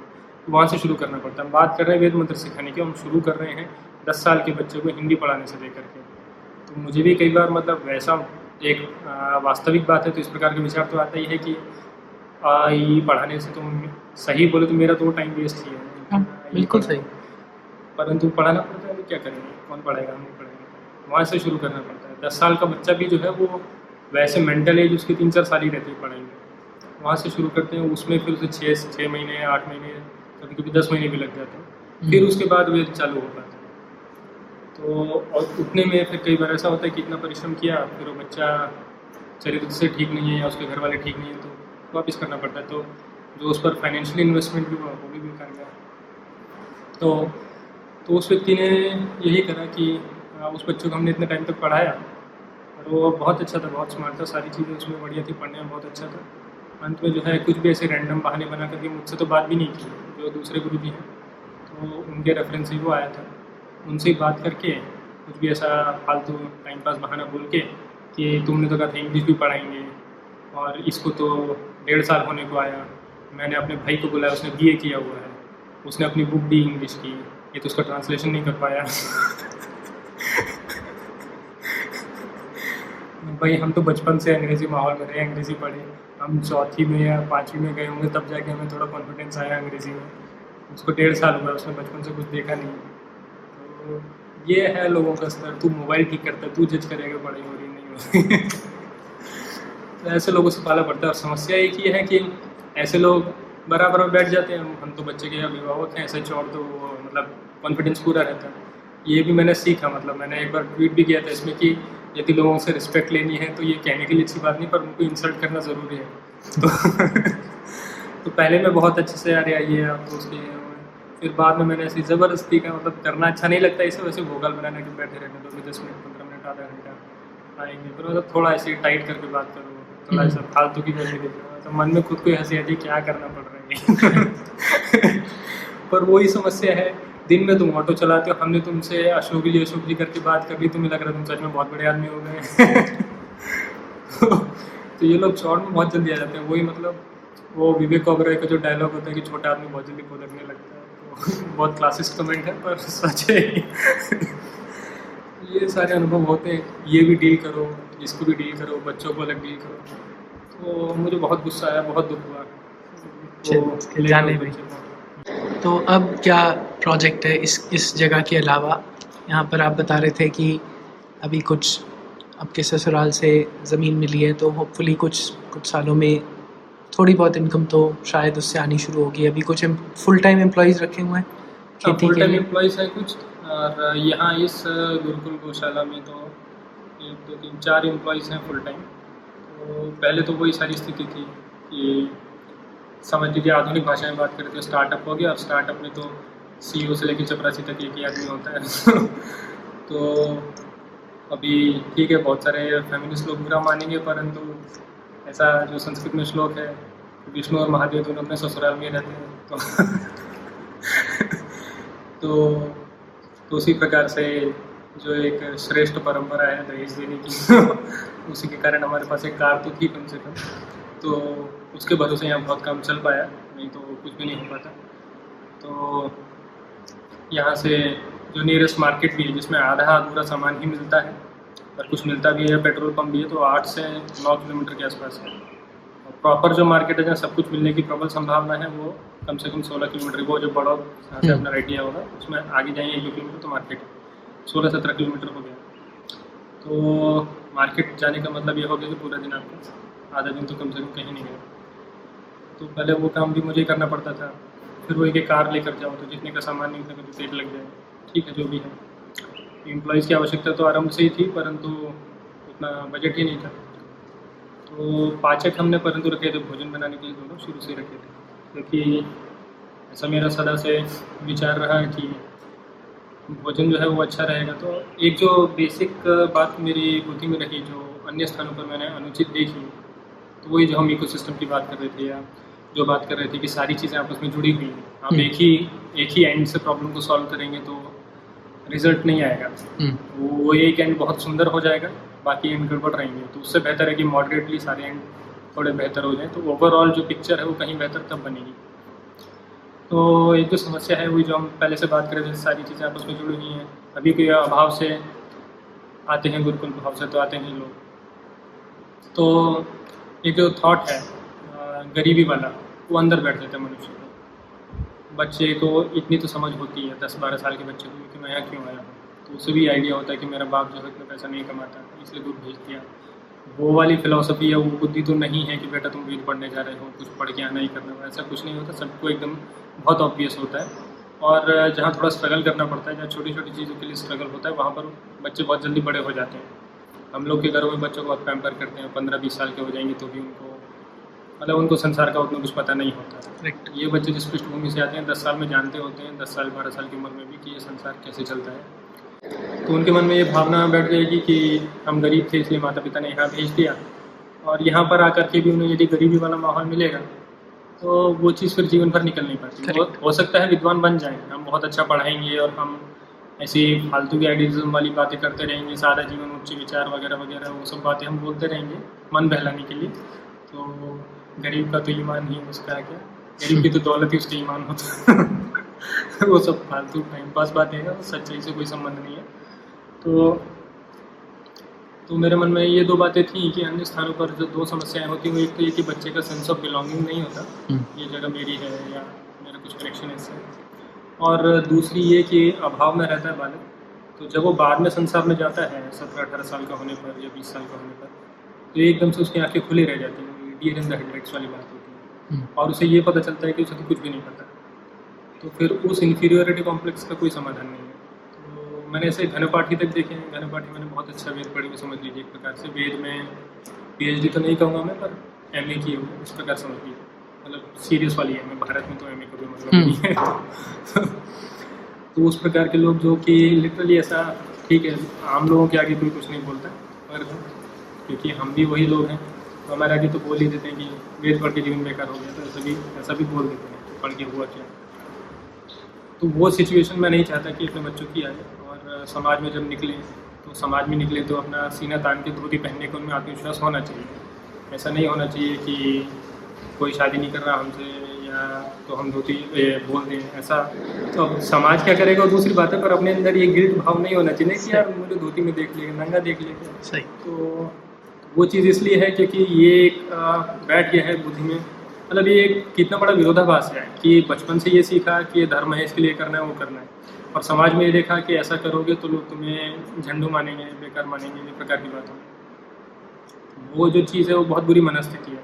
अंततः मनुष्य जो भी करता है, जीवन में मनस्थिति के कारण करता है। अगर वो प्रसन्न मनस्थिति में है, आत्मविश्वास है तो बहुत कुछ कर सकता है, चाहे उसकी योग्यता कम भी हो। और यदि बहुत योग्यता है पर मन में ग्लानी भरी हुई है ऐसा है कि यार मैं तो गरीब हूँ मैं तो सदा से गरीब था अपना तो जीवन ही गड़बड़ है। मैंने तो कुछ पाप किए हैं, कुछ भी सोचेगा उल्टा सीधा कुछ भी ढंग का नहीं पा पाएगा कभी जीवन में। वो मेंटल मेकअप वो नॉलेज से भी ज़्यादा ज़रूरी है मेरे विचार में। कौन व्यक्ति कितना विद्वान है उससे अधिक आवश्यक ये चीज़ है। क्योंकि मोटी मोटी सही बातें तो थोड़े समय में व्यक्ति सीख ही जाता है। हम्म, तो तो इस कारण से पाचक हमने शुरू में ही अच्छे रखे और उस वाले क्षेत्र में बहुत अनुभव मिला वैसे तो। तो सेंस ऑफ़ बिलोंगिंग और खाना और अच्छा कोई मतलब एक ऐसा ऐसा अनुभव देना कि तुम गरीब हो ऐसा अनुभव नहीं, नहीं। कराना उसको। ठीक है। तो जैसे मतलब जो भी कुछ हमसे हो सकता था अभी कोरोना आ गया बीच में नहीं तो पहले दिल्ली में राष्ट्रीय संग्रहालय देखने के लिए मैं लेकर गया। अभी कोरोना जैसे थोड़ा समाप्त सा हुआ कम सा हुआ तो पिछले महीने में काला और कुरुक्षेत्र वगैरह घुमाने के लिए लेकर गया और भोजन में ही जैसे भोजन एक मतलब फालतू की कॉस्ट कटिंग वाली चीज़ है जहाँ पर अधिकतर जगह गुरुकुलों और मठों में कॉस्ट कटिंग होती है। क्यों होती मेरी समझ में नहीं आता क्योंकि वो उसमें आप बहुत ज़्यादा क्वालिटी गिरा कर के भी बहुत पैसे नहीं बता बचा सकते। पर। वो एक मानसिकता उस प्रकार की है। और दूसरी बात यह है कि प्रयास करते हैं बिल्कुल जैसे कि एकदम समाज पर पढ़ ही जाए। कोई अगर पचास सौ किलो दाल दे गया तो फिर वो दाल ही चल रही है। खाना तो खाओ नहीं खाने तो यही है यही बनेगा। आलू कोई देगा तो आलू ही बना है। समाज के लोग भी इतने बढ़िया नहीं है कि राजमा या कोई बढ़िया चीज़ देकर दे दें। वो भी दाल और आलू ही देकर जाते हैं। तो ये तो मैंने खुद कितनी बार देखा है कि ये इस रेट के बहुत ये गाँव नगर की या कस्बे की बहुत बड़े व्यापारी हैं। क्या लेकर आए जी? सौ किलो अरहर की दाल लाए। और कुछ नहीं मिला कि ढंग का सौ किलो। ठीक है। कितने की आएगी सौ किलो अरहर की दाल? तो तो वो चीज़ जो है तो इसलिए अभी कल ही हमारे यहाँ मटर के समोसे बने। थे बढ़िया। तो तो इसलिए एक दो कुक तो परेशान होकर भाग भी गए। तो एक जो कुक था मुझसे तो कुछ नहीं बोलता था। ऐसे एक दिन चिल्ला रहा था उसको नहीं पता था कि मैं खड़ा हूँ वहीं पर चिल्ला रहा था गुरुकुल है कि होटल बना रखा है गुरुकुल का? हम कभी गुरुकुल में खाना नहीं बनाए हैं क्या?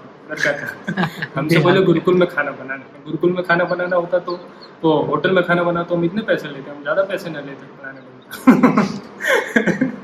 मतलब गुरुकुल का खाना है तो मतलब बिल्कुल एकदम पतली सी पानी वाली दाल सांस नहीं निकलनी सांस नहीं निकलनी चाहिए। सांस चलती रहनी चाहिए ठीक है। तो अपने पास में गाय वगैरह भी अच्छी है तो दूध दही घी वगैरह तो कोई कमी नहीं रहती।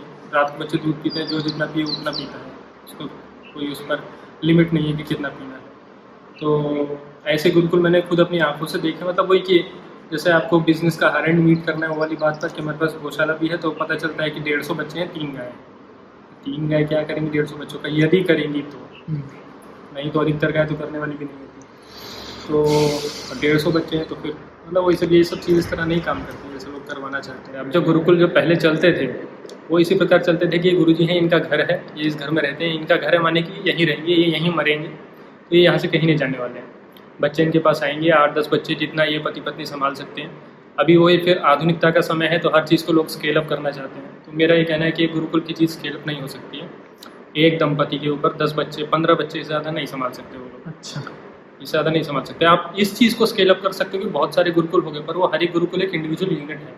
आप ऐसा नहीं कर सकते कि ये प्रिंसिपल है ये उसके लिए दंपति नहीं मिलेंगे। ना हाँ दंपति मिलना भी कठिन है पर चलिए ठीक है दंपति ना मिले ब्रह्मचारी आचार्य ही मिल जाए एक बार को। पॉइंट ये है कि अपने बच्चे पालने जैसी चीज़ होनी चाहिए। चौबीस घंटे की रिस्पॉन्सिबिलिटी है। वो ऐसी चीज़ आचार्य मिल जाएँगे ऐसे गुरुकुल हाँ मिलेंगे अभी तो। मतलब बात वही है कि शायद वो पॉइंट कभी आए कि इतनी फंडिंग आ रही है या इतने लोग इसमें रुचि ले रहे हैं कि इधर से सप्लाई में प्रॉब्लम हो गई है। ऐसा पॉइंट कभी आ सकता है भविष्य में कभी बहुत अच्छे दिन हुए तो।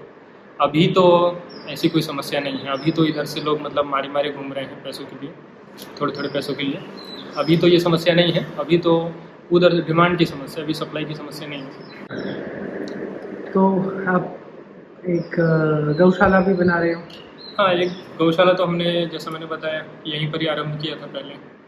फिर यहाँ पर हमारे बछड़े भी बहुत बड़े हो गए गाय भी बड़ी हो गई संख्या भी बढ़ गई।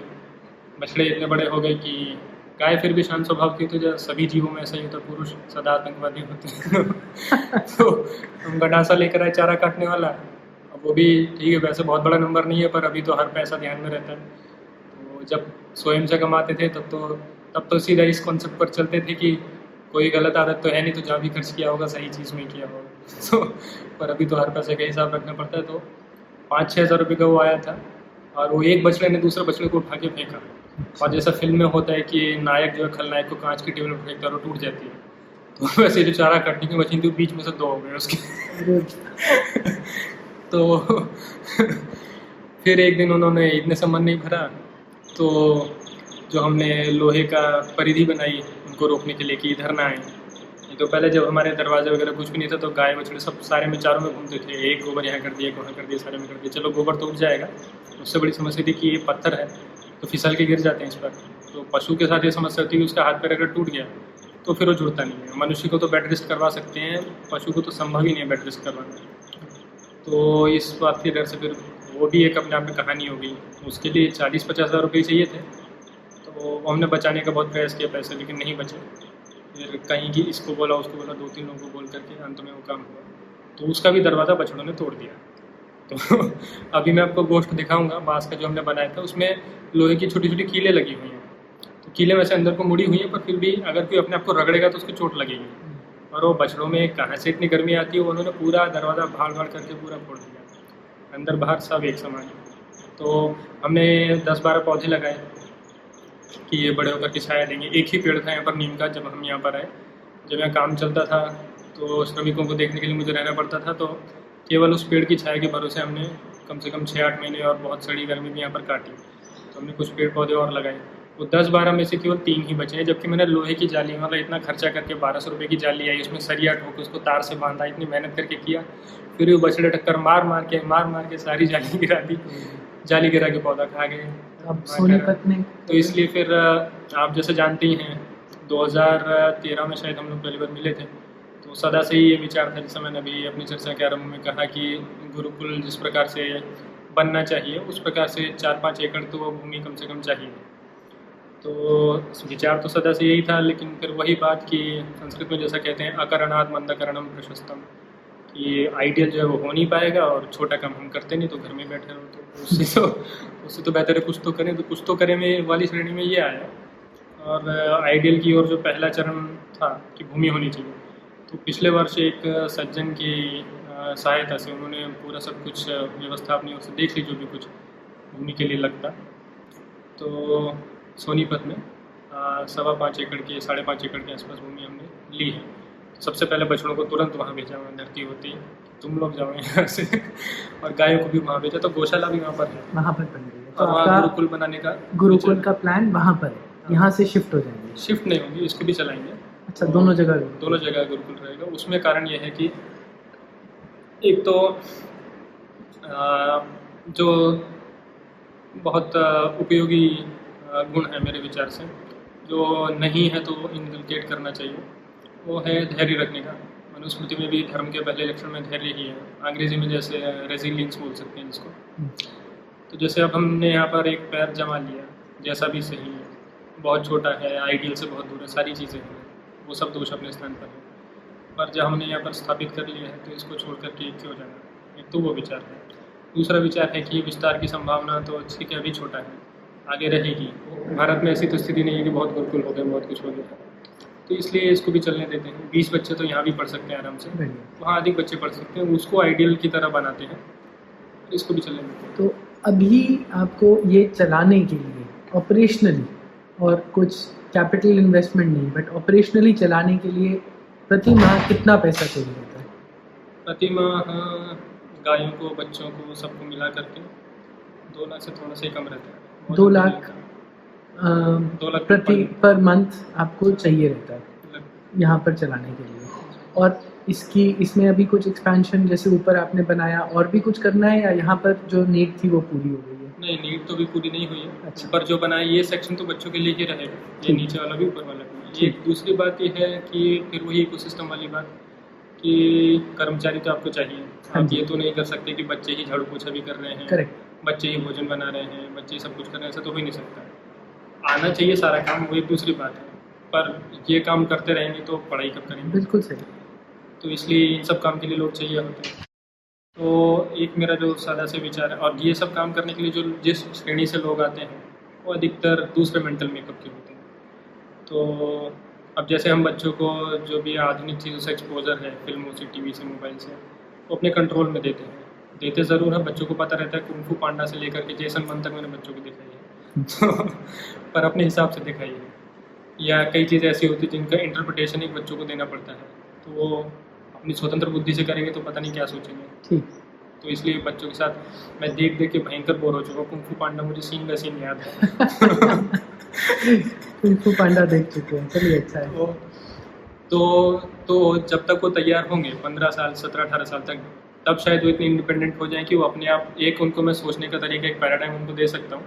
फिर वो उसके हिसाब से चीज़ें तो नई तो अनगिनत आती रहेंगी ऐसा तो हो नहीं सकता कि वो पच्चीस तीस चालीस साल के हर समय पर मैं उनको बता रहा हूँ क्या सोचना है। सही। पर शुरू में तो मुझे ही बताना है। जब एक बार एक पैटर्न सेट हो गया आगे उस पैटर्न के अनुसार एक प्रकार से एक थ्योरम एक फार्मूला बन गया वो वैल्यूज़ पुट करने की बात है उसके बाद तो। ठीक। तो वो चीज़ तक तो मुझे करना पड़ेगा। तो कर्मचारियों के संपर्क में जितना कम आए उतना ही अच्छा है। तो सबकी अपनी अपनी पृष्ठभूमि है कोई किसी से। तो इसलिए ये सेक्शन प्योरली बच्चों के लिए रहना चाहिए। यहाँ पर कर्मचारी जो सफ़ाई वाले वो तो आएगा और और किसी का प्रवेश नहीं होना चाहिए।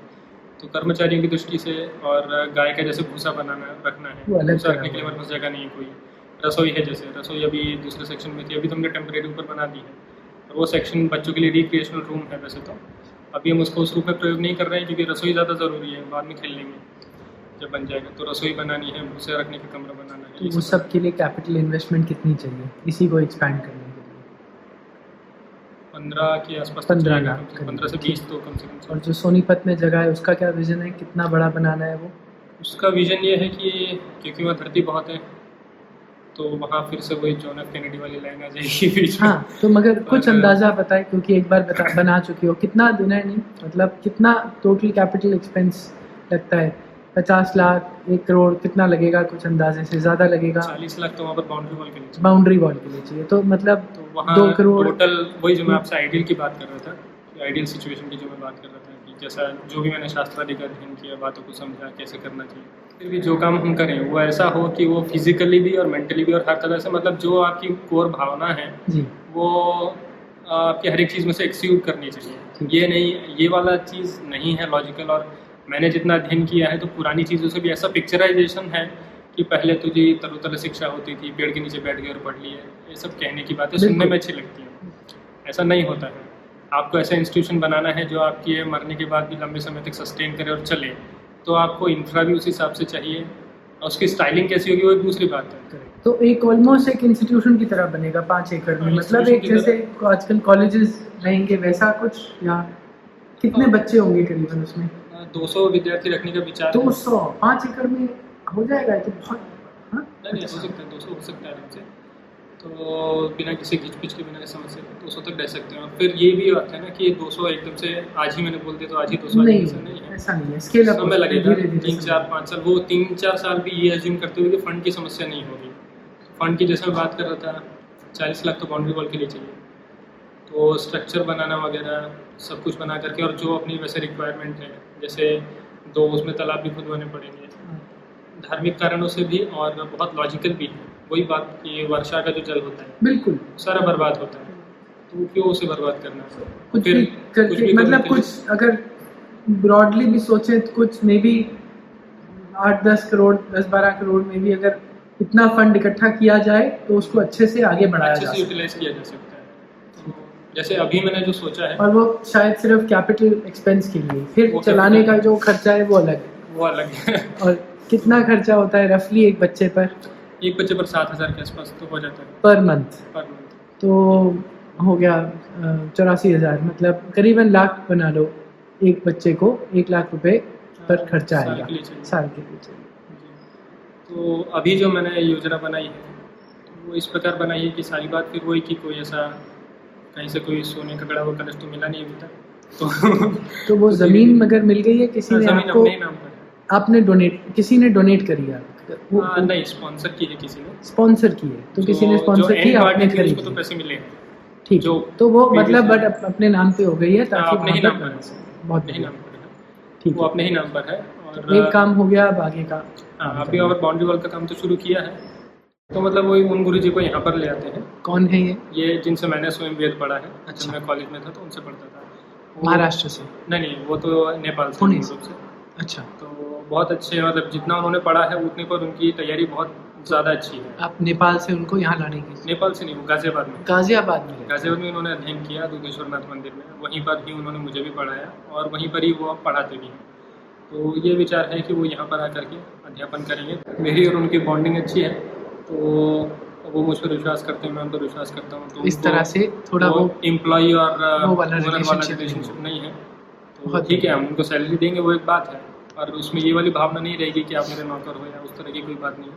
तो वो पूरी ओनरशिप के साथ यहाँ रह सकते हैं पढ़ा सकते हैं और पढ़ाने में उनका मन भी है बच्चों को इसीलिए उन्होंने मुझे पढ़ाने के लिए इतना परिश्रम किया भी क्योंकि मैं अकेला ही पढ़ता था उनसे और बच्चे नहीं थे और मुझे पढ़ाने के कोई पैसे नहीं मिलते थे। मुझे ना भी पढ़ाते तो भी उन्हें कोई नहीं कहता कि पढ़ाओ इसको मैंने कभी उन्हें कुछ नहीं दिया तो उनका मन है कि आ, उनको पढ़ाने के लिए कहीं ऐसा स्वतंत्र स्थान मिले जहाँ उन्हें पैसे की भी चिंता न करनी पड़े और पढ़ा भी सके। बहुत बढ़िया। तो इसलिए उनको यहाँ लाने का विचार है कि वो यहाँ रह करके इस पाठशाला को। संभालें। मैं सोनीपत जाता हूँ और वहाँ पर से कितना दूर है? यहाँ से लगभग लगभग अभी जो सिचुएशन है तो डेढ़ घंटे पड़ता है। एक पुल है यमुना जी पर वो बन रहा है। अभी हमें फालतू का पंद्रह किलोमीटर दिल्ली की तरफ़ जाना पड़ेगा फिर पंद्रह वापस। तो ये तीस किलोमीटर का चक्कर जब वो पुल बन जाएगा तो ये बच जाएगा। कट जाएगा। तो तब तो एक घंटा दस मिनट से ऊपर नहीं लगेगा। अभी डेढ़ घंटा लगता है। जो मेरठ रोड है ये मेरठ से सोनीपत रोड वो बन गया है। छः आठ महीने पहले वो भी नहीं बना था।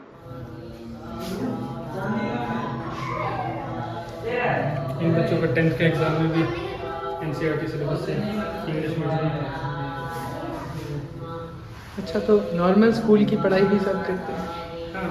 Tenth तो का ये क्योंकि वही बात है ना कि बाद में मतलब ये जो वेद की इन सब की जो पढ़ाई है वो एक प्रकार से इस प्रकार की हो गई है कि आप यदि बहुत बड़े विद्वान बन गए तब तो आपको पैसे के लिए चिंता नहीं करनी पड़ेगी। एवरेज लोगों के लिए स्कोप नहीं है कुछ बॉलीवुड टाइप की चीज़ हो गई है। ठीक है। बाकी लोग जीवन भर स्ट्रगलर ही रह जाते हैं। जबकि मॉडर्न एजुकेशन इस प्रकार से सेटल हो गई है कि एवरेज लोग भी या बिलो एवरेज भी बाद के जीवन में थोड़ी मेहनत अधिक कर लें। तो कुछ कर पाते हैं। बिना मेहनत के भी कर लेते हैं। मीडियोक्रिटी तो पूरे समाज में फैली पड़ी है। वो तो बिना मेहनत के और बिना टैलेंट के हो जाती है। तो ऐसे में जो इस इस लाइन से जो लोग निकलेंगे और निकलते हैं हम्म, और जो एवरेज या बिलो एवरेज रह जाते हैं तो उनके मन में एक रिजेंटमेंट भी आ जाता है। वो बड़ा ऑब्वियस है कि हम वेद पढ़ने के लिए गए क्या हुआ हमारा। और हर कोई नहीं पढ़ सकता ये एक जेन्युइन बात है। बचपन में भी आप नहीं बता सकते कि ये बड़े होकर पढ़ेगा या- मतलब बड़े होने तक ये विद्वान बनेगा या नहीं बनेगा आप बचपन में नहीं बता सकते. तो देखते देखते ही होता है तो तो ये ऑप्शन होना चाहिए। दोनों तो यहाँ पर सारे बच्चों की दोनों वेद की भी एजुकेशन है और दूसरी भी। जी। कौन पढ़ाते हैं? मैं पढ़ाता हूँ मेरी पत्नी पढ़ाती हैं और कुछ एक मित्र हैं जैसे जिन भैया के बारे में आपको बता रहा था आकर्षण भैया शुरू में जो बता रहा था। ऑनलाइन क्लासेस वो भी लेते हैं कभी कभी चलता रहता है। बाकी बच्चे खुद भी पढ़ पाते हैं फिर हिंदी इंग्लिश सब। बिल्कुल हिंदी इंग्लिश मैथ साइंस। बहुत बढ़िया। ये पाकशाला है भोजन बनता है यहाँ पर। तो अभी तक पहले तो दूसरे स्थान पर बनता था एक महीने से यहाँ बनने लगा है। पहले दूसरे के भवन में बनाते थे ऐसे ही यारी दोस्ती में उधर लेके। और अल्टीमेटली इसको दूसरे के कहीं और ले रखा। वहाँ बनाते थे। अब यहाँ बनाने लगे। तो कम से कम ये झंझट समाप्त हो कि वहाँ भोजन बनेगा। फिर बनाने वालों पर ध्यान भी नहीं रख पाते थे। हम्म, कैसा बना रहे क्या कर रहे हैं तो यहाँ थोड़ा ठीक से बन पाता है और अल्टीमेटली इसको दूसरे जो मैं आपको बता रहा था कि एक और सेक्शन बनाना है अल्टीमेटली इसको वहाँ बनाना है। तो इसको अभी यहाँ काम चला रहे हैं। बाद में ये रिक्रिएशनल रूम बन जाएगा। अभी जैसे बहुत ठंड पड़ी थी तो बाहर खेलने के लिए भी कुछ नहीं था। हम्म, तो एक जन ने टेबल टेनिस की टेबल बाहर में भेजी अपने ज़मीन अच्छा। तो वो नीचे रखी हुई है दूसरे रूम में। तो अभी उसमें खेलते पर वो छोटा है उसमें ढंग से नहीं खेल पाते। यहाँ आ जाएगी तो थोड़ा ठीक से खेल पाएँगे।